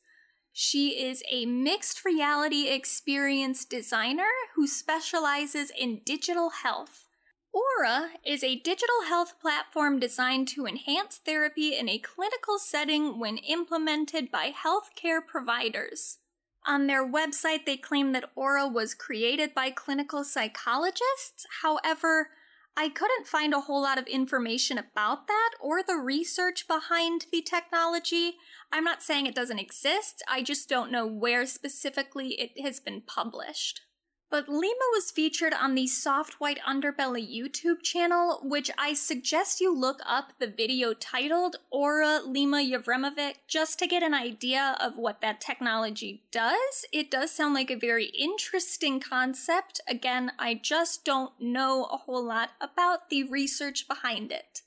Now, the Soft White Underbelly channel actually does play a kind of significant role in this story, so they're a YouTube channel that I guess is pretty popular. I hadn't heard of them before doing research for this video, but they have about 3 million subscribers, and some of their videos have like tens of millions of views. They do profiles on people living in like out of norm circumstances, so a lot of drug users, gang members, homeless people. They have a really popular video about an inbred family called the Whitakers. I understand the point of showing different people's stories, especially that of people who have been disadvantaged or come from marginalized communities. However, just from the few videos that I saw, I do think that the subjects border on exploitative. The soft white underbelly community at least seems pretty sympathetic and compassionate when I look into the comments of the videos, but the videos very easily could appeal to someone who just wanted to watch something with people they thought of as like weird or degenerate in some way. And the titles for the video are a little clickbaity, including on those of a popular figure for the channel named Amanda. Amanda was a homeless, crack addicted prostitute, and I'm saying that because that's the word that is used in the title. I normally would not use the word prostitute because it is kind of derogatory, but that's what Soft White Underbelly calls her. And she was featured in multiple videos where she was clearly going through some mental health struggles and was in an extremely unwell state. Again, I understand the point of the videos, and I'm glad that it gave a lot of the channel's audience a person to root for and show compassion toward. However, in some of the videos, I just don't personally believe that Amanda was in a state of mind in which she could consent to having an interview published for millions of viewers. And for that reason, I find the content of the channel to be a little skeezy, but probably still at least well intentioned.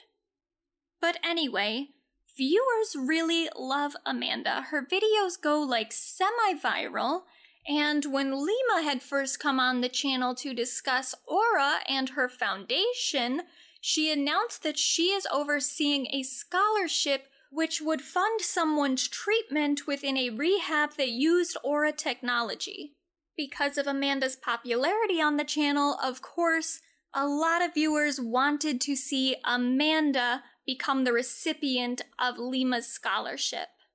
On August 30th, 2020, Soft White Underbelly uploads the video Aura Scholarship Lima Yevremovic where Lima announced that Amanda was the Aura Scholarship recipient. At the time, Amanda had recently attacked her father with a pipe, causing police to take her into custody after her father called 911. From there, Lima was able to get Amanda into an LPS conservatorship. Now, an LPS conservatorship is different from the probate conservatorships we've been discussing. For one thing, it is not established in a probate court. It is a California only arrangement and is governed by the California Welfare and Institutions Code.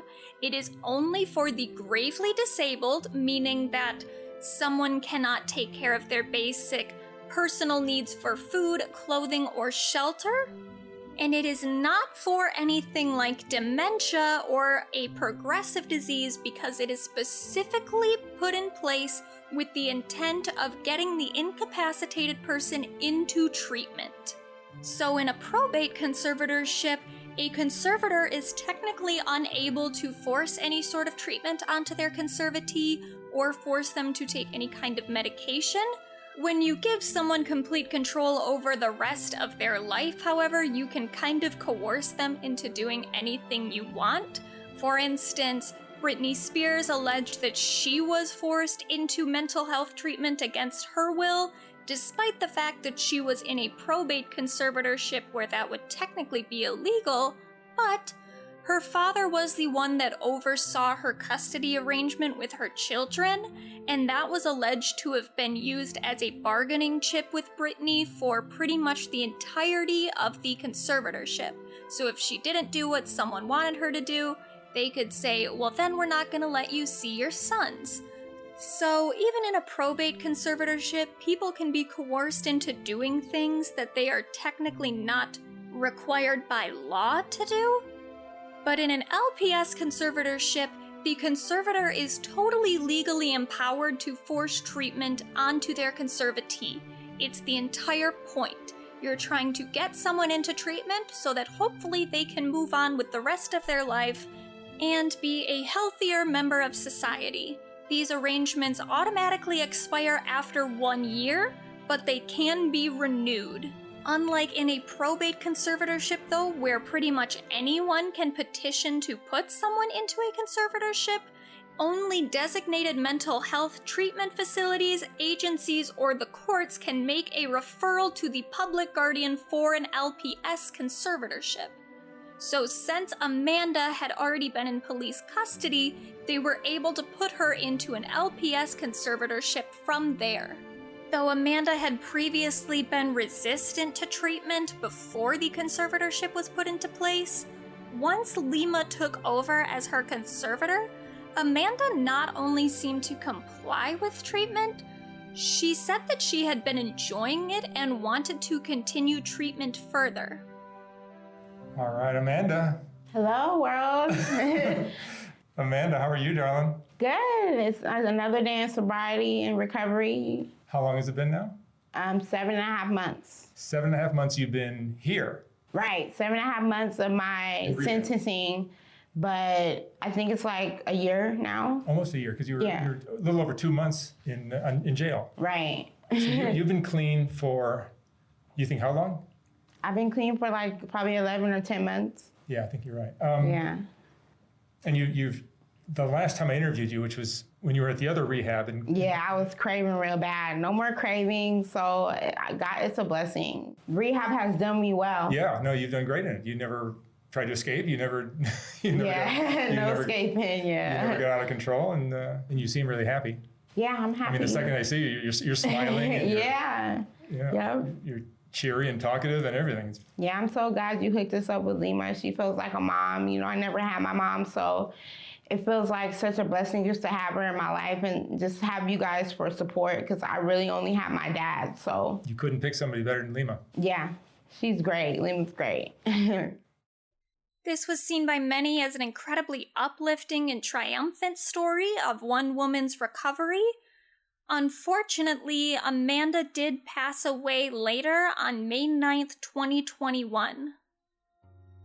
We have some. I don't even know what kind of news this is. What what happened last last Mother's Day? Right, just Yeah, on Mother's Day. So um, on Sunday, May 9th, um, the treatment center staff walked into Amanda's room thinking that she was just peacefully sleeping and realized that she had passed away. Um, it's been a really, really big shock for us. And my brain hasn't really been able to comprehend it. And announcing it makes it real, so it's hard to believe.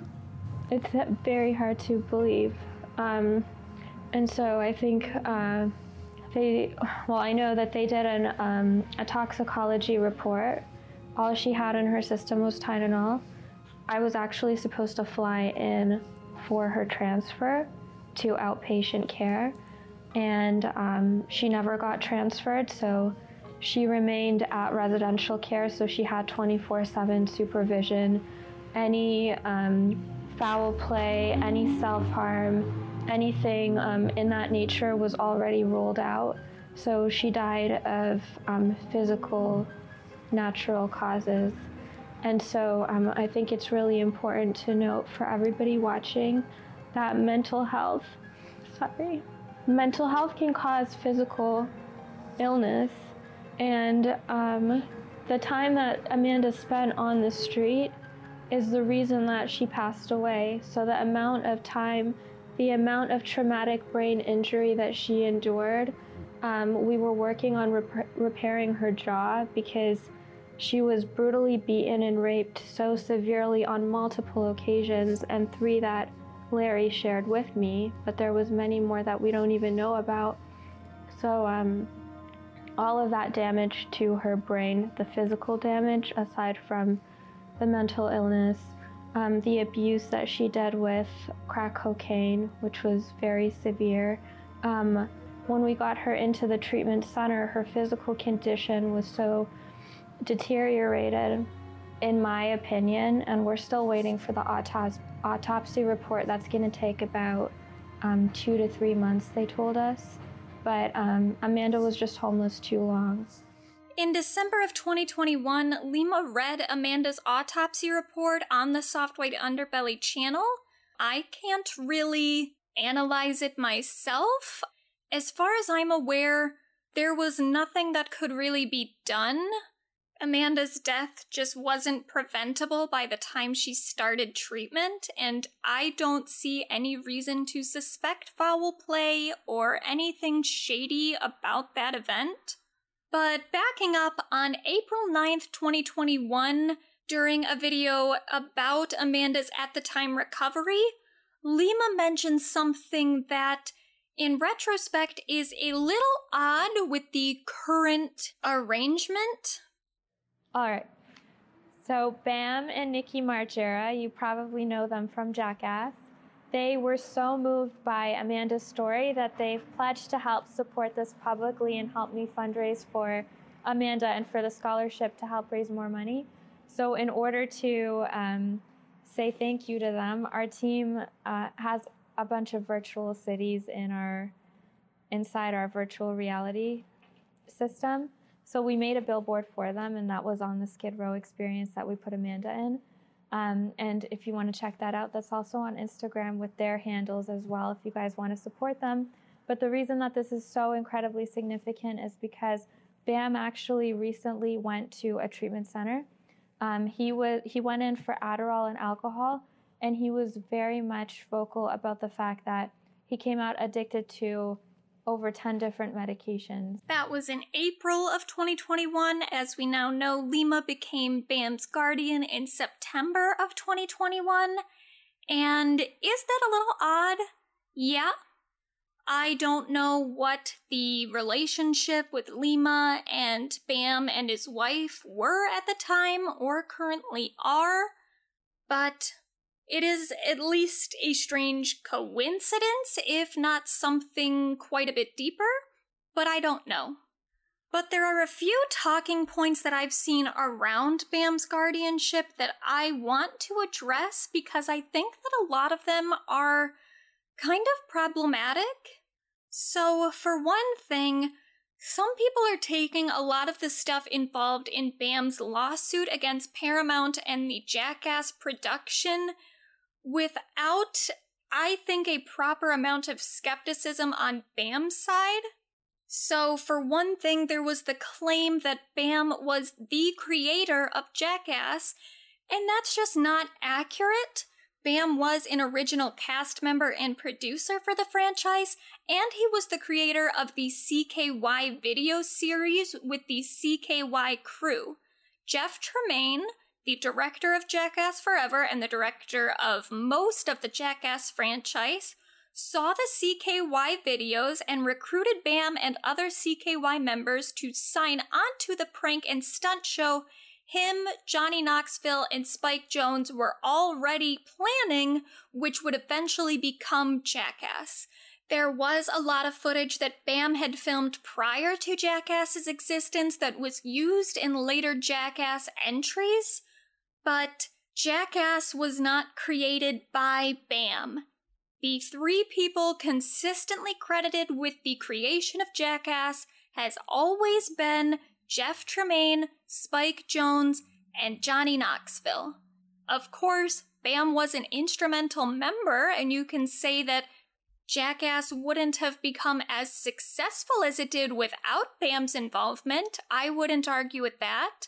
But he wasn't the creator, and this is important because mixed with the claim that Bam had only been fired from Jackass Forever because he had taken a prescription medication that Paramount knew about prior, some people have tried to paint the picture that Bam being fired from Jackass and the subsequent guardianship he was placed in was a deliberate plan from people involved with Jackass to steal his creation from him. Which is not only just absurd, but implying the theft of Bam's creation was a motivating factor in this guardianship sensationalizes the situation into something far more conspiratorial than it likely was. Clearly, some of the Jackass guys have had some contact with Bam and know more about the guardianship than we do, but I don't see any reason to believe they're actively a part of the guardianship or the process of its enaction. I also saw some people challenging Bam's guardianship by saying you can't put someone into a guardianship for drug or alcohol abuse. First off, that is just factually untrue. In 2014, so it may have changed since then, but at that time, there were 17 states that specifically looked at drug and alcohol addiction when deeming someone incapacitated. Even outside of those 17 states, though, substance abuse disorder is considered a mental illness. It could still possibly be a motivating factor in someone's guardianship based on that fact alone. And anyway, most people with substance abuse disorder often have comorbid mental illnesses. And in Bam's case, this argument is completely irrelevant because he's publicly admitted to having bipolar disorder. So it really doesn't matter whether or not you can put someone into a guardianship for alcohol or drug abuse. And then I've seen people making the claim that there's a conflict of interest in this case because on the court docket, Bam's residence is listed as a rehab, and so some people have tried to say that Lima Yevremovic specifically put Bam into a rehab facility that she owns or runs so that she could profit from this guardianship. And yeah, that would be a conflict of interest if Lima operated, owned, or even worked at a rehab facility, but she doesn't. She works for a company that creates software that they sell to rehab centers. Is that still a conflict of interest? Not really, as far as I can tell. The facility BAM is at may or may not be using Aura software. I couldn't see anything about it on their website, but regardless, I highly doubt that the facility's use of Aura software is contingent upon whether or not BAM is enrolled in that facility. I don't think that Aura is profiting at all from this guardianship, at least not from what I can see from the outside. As far as the fees Lima is likely paid as a guardian, I don't have any proof that she's profiting from this arrangement. I'm not saying she isn't. I'm just saying that I don't see any evidence for it, and the people that I've seen trying to claim that Lima is profiting from it are using baseless claims about her owning a rehab facility. The only thing that I really have to say about Bam Margera's guardianship is that this case is really hard to evaluate based on the small amount of information that's been made public. I don't really have evidence that Lima is an abusive guardian. People have tried to use the death of Amanda as proof that she's shady, but to me that seems incredibly disrespectful to Amanda because whatever you think about her death, the last thing that she said publicly was that she liked being in treatment and that she thought of Lima Yevremovic as a mother to her. I don't think that you can just rewrite her narrative because it suits your goal of painting Lima as an evil person. I've never seen any evidence of foul play in Amanda's death. Granted, I don't know enough about medicine to actually evaluate it myself, but the people that I've seen talking about it also do not have any experience in medicine. So, sorry, I don't really think any of us are qualified to say how Amanda died. Some people are so skeptical of Lima that they've publicly cast doubt on her because she changed her last name. Turns out she just got married and she addressed that backlash along with death threats she'd received in a video for Soft White Underbelly months ago, before Bam's guardianship was put in place or publicized. Now that the Free Bam movement is starting to gain a small cult of followers, I definitely do not envy Lima. Her social media comments have been flooded with criticism from people that have about the same amount of information that I have on this case, and I have barely any. This is a good case to illustrate how we should and shouldn't be talking about guardianships. It is absolutely fine to be skeptical. With little oversight in these cases, we have reason to be on edge about any sort of guardianship arrangement. The whole system is rife with corruption and abuse. But scouring for information just to villainize people involved, unless we already have good reason to do so, is not the vibe. With Britney's case, there was a lot of evidence of abuse that we could publicize. With Nichelle's case, there have been multiple people that have spoken out against her son's behavior and alleged abuse of her. It's absolutely fine to look for red flags and then publicize them when they're found. But in a case like BAM's, where so much information is private and the information that is public isn't blatantly alarming, I think it's a mistake to try to create a cast of villains in the public narrative for this one individual story when we should be advocating for broader reforms where we can be assured that there is proper oversight and accountability in every guardianship case.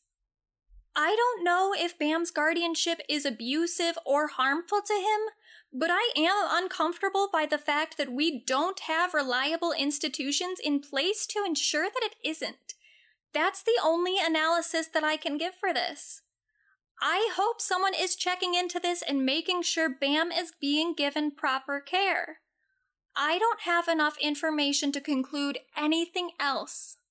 And with that, let's move on to the case that has orbited Free Britney for years.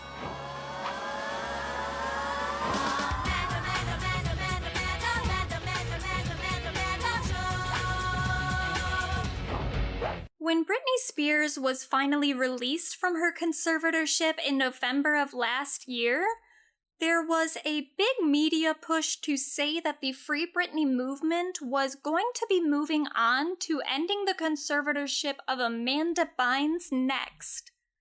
While I personally would have liked to have seen more attention being put on Nichelle Nichols' case, the focus on Amanda Bynes does make sense because Amanda and Britney have a lot of superficial similarities, especially in terms of their place in pop culture.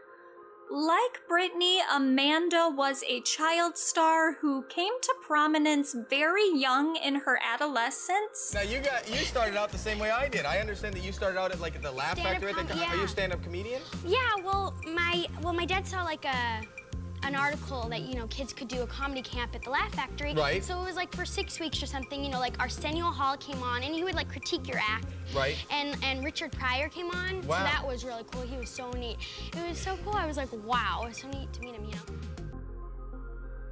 And like Britney had come up representing an all American girl next door, Amanda had a pretty clean cut image for most of her career. Until mental health struggles in her mid 20s pushed her into a more train wreck sort of narrative. Tonight, is Amanda the new Lindsay? Wow, I hate asking that, but brand new reports say former Nickelodeon star Amanda Bynes is about to check into rehab. Sound familiar? Amanda is in a whole heap of trouble with the law lately. She's actually showing shades of a once troubled Lindsay Lohan. Lindsay herself even tweeted this Why did I get put in jail? And Nickelodeon star has had no punishment so far. Around 2012 and 2013, Amanda began experiencing a lot of legal troubles, specifically with DUIs and hit and runs, as well as an incident in which she threw a bong out of a window. But what the public was maybe even more enthralled with was Amanda's interesting presence on Twitter where she displayed symptoms of severe body dysmorphia. She called a lot of people ugly and started a lot of online feuds. And she once said that she wanted Drake to murder her vagina.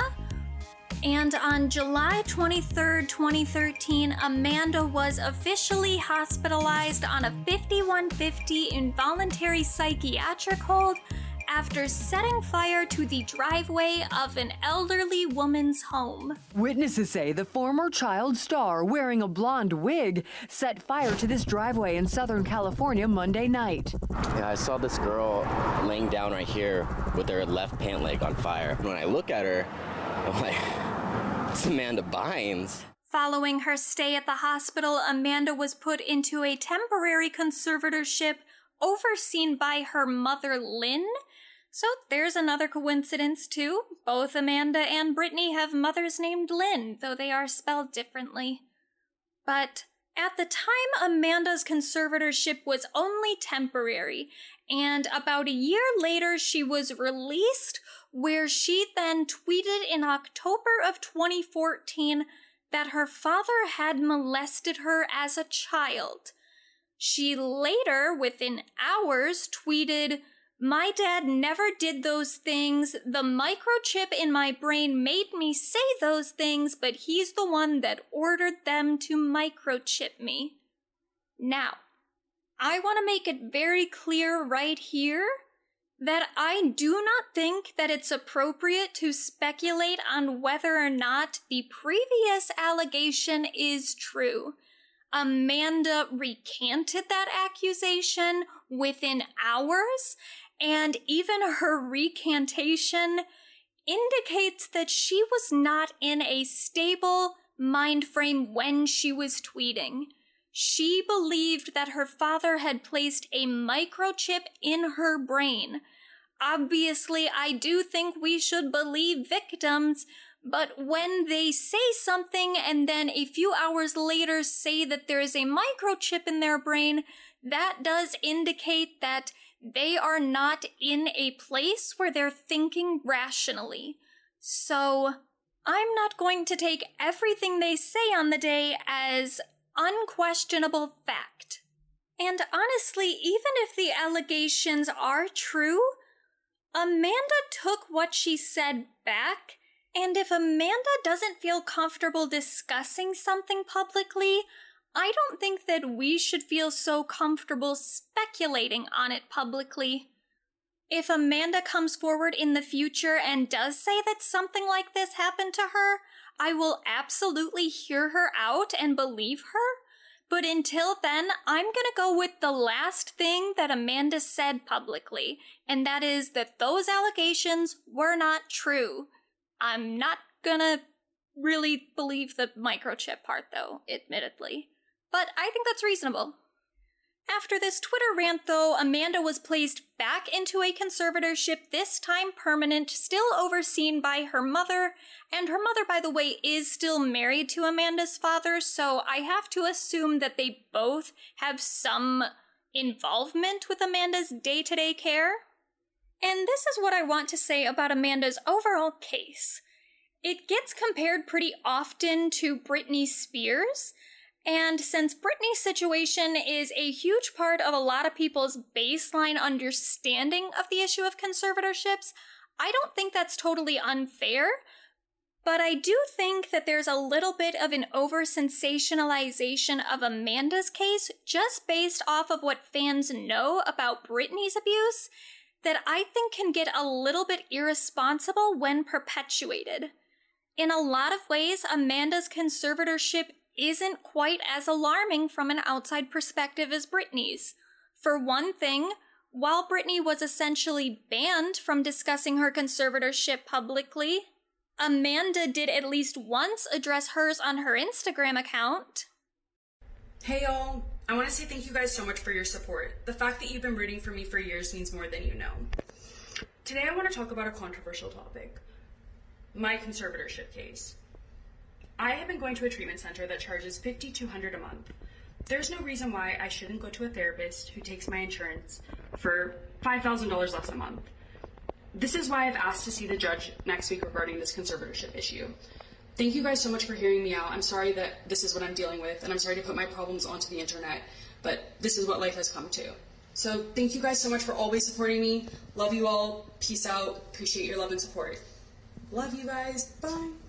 I do still find it alarming that Amanda felt the need to take to Instagram to address something that should be a pretty easy fix in the court. It does make me think that Amanda's opinion isn't being taken into account as much as I would hope that it should be. But I also don't know the details of the treatment she's talking about, and maybe the one that costs more money is actually better for her. I'm not sure. Overall, though, I'm at least glad to see that Amanda's social media isn't being maintained in the same way that it appeared Britney's was during her conservatorship. Amanda is at least allowed to occasionally say things that challenge her parents and the court system.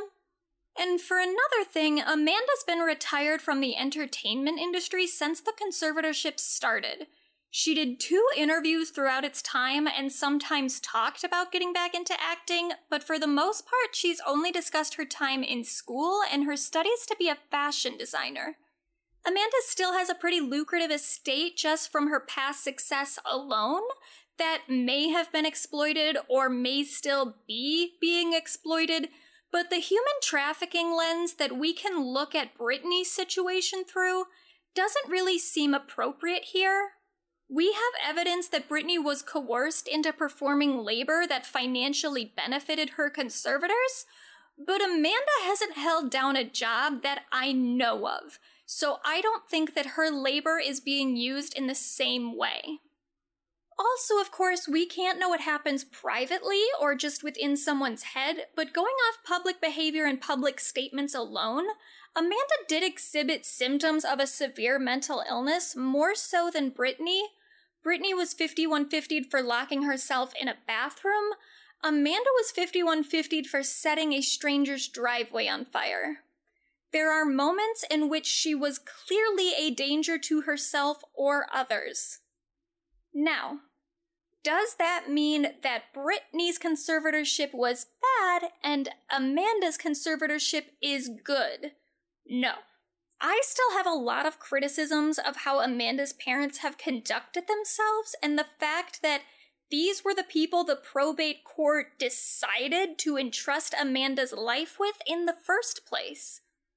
I'm not saying Amanda's parents are evil, but in the midst of Amanda's breakdown, she did publicly denounce them and indicated that they had a strained relationship whether or not that was on valid ground, though I kind of instinctively think that it might have been, just due to my own bias against the parents of child stars, Amanda clearly did not feel fully comfortable with her parents.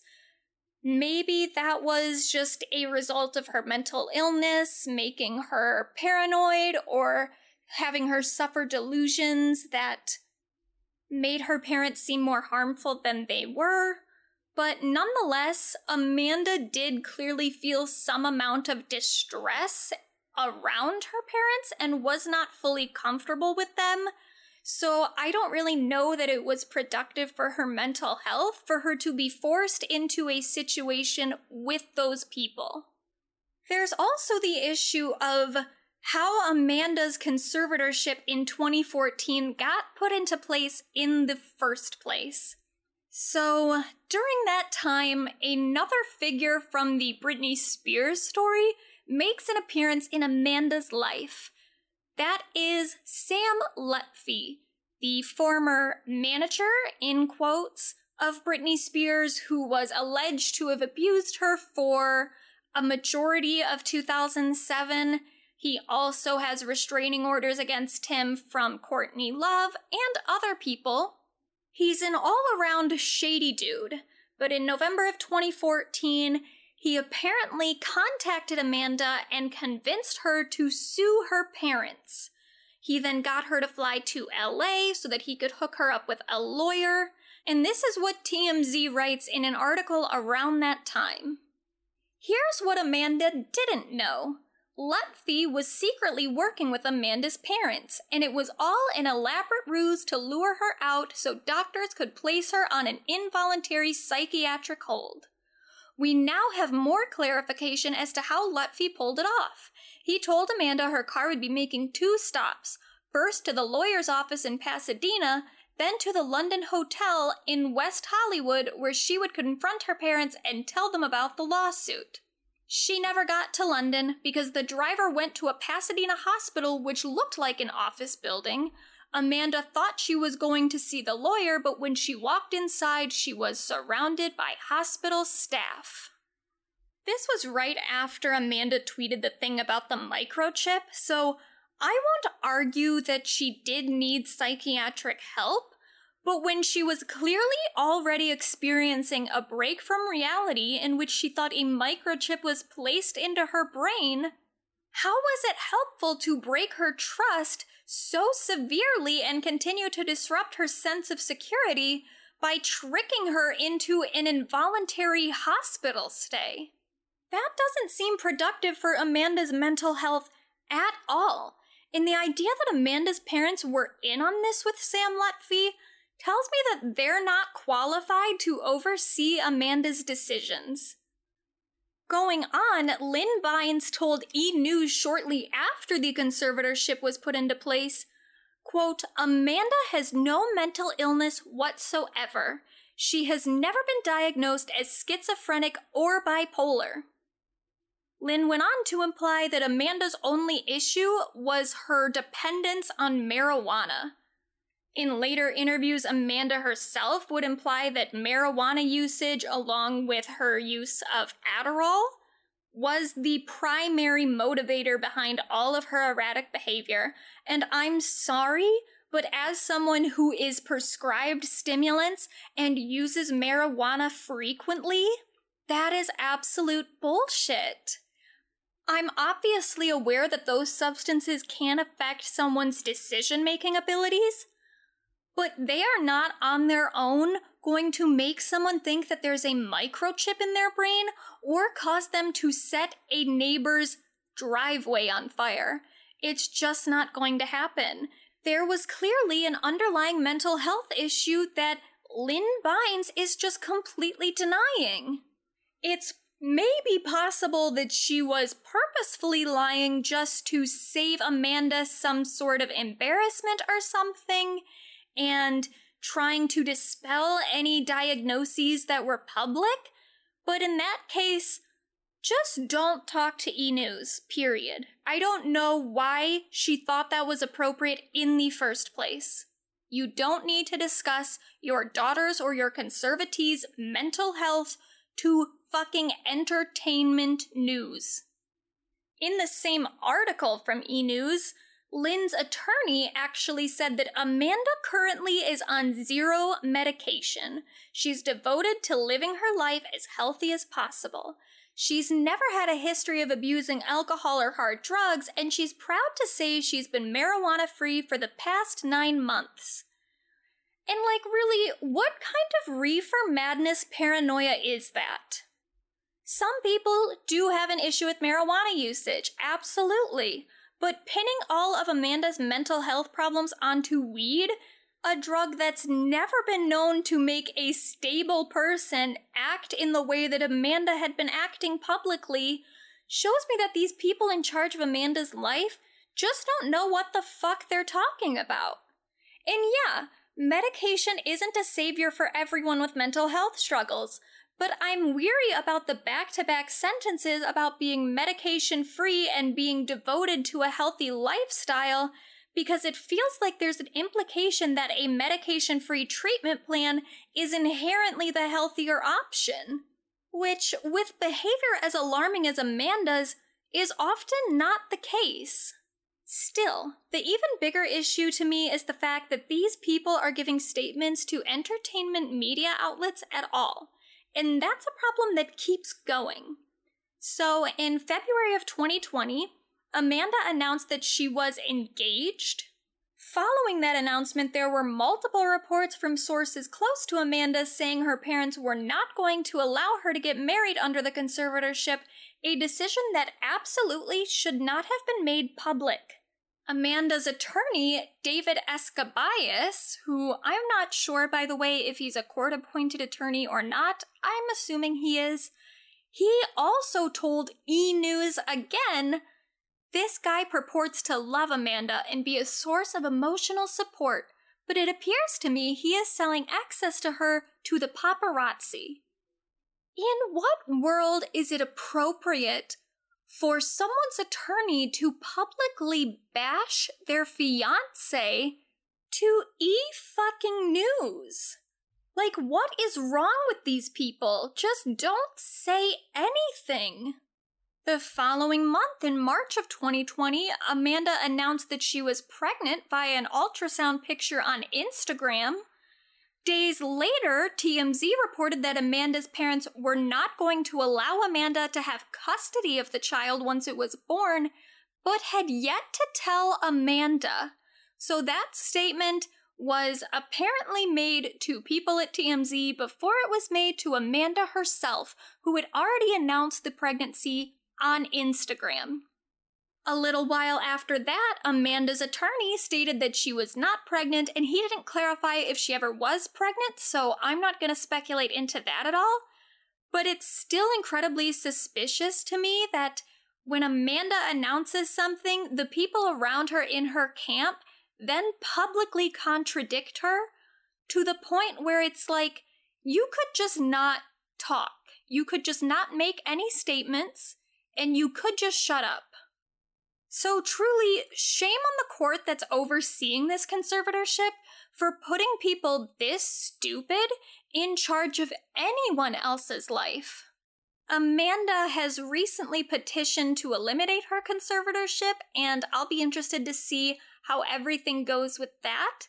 But I think that that is the best note to end this off on because while I don't have any reason to believe that Amanda's parents are evil or that they mean her harm, they are clearly not responsible enough to be in the position that they've been legally empowered to inhabit, and that's still pretty bad. Throughout this episode, we've seen all sorts of cases, some in which a conservatorship appeared to benefit its ward, some where it appeared to not, and somewhere there may have been some noble intentions, but ultimately left the person within the arrangement in a compromised position. The fact that so much variation is able to exist amongst cases when people's literal civil rights are at stake means we've got a lot of reforming of this system to do.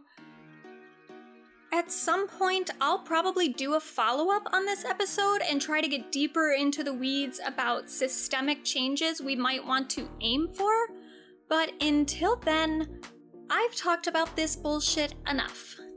Go figure out your advanced healthcare plan so you don't have to get stuck in a guardianship against your will, and I'll see you next week for a different topic entirely. Bye!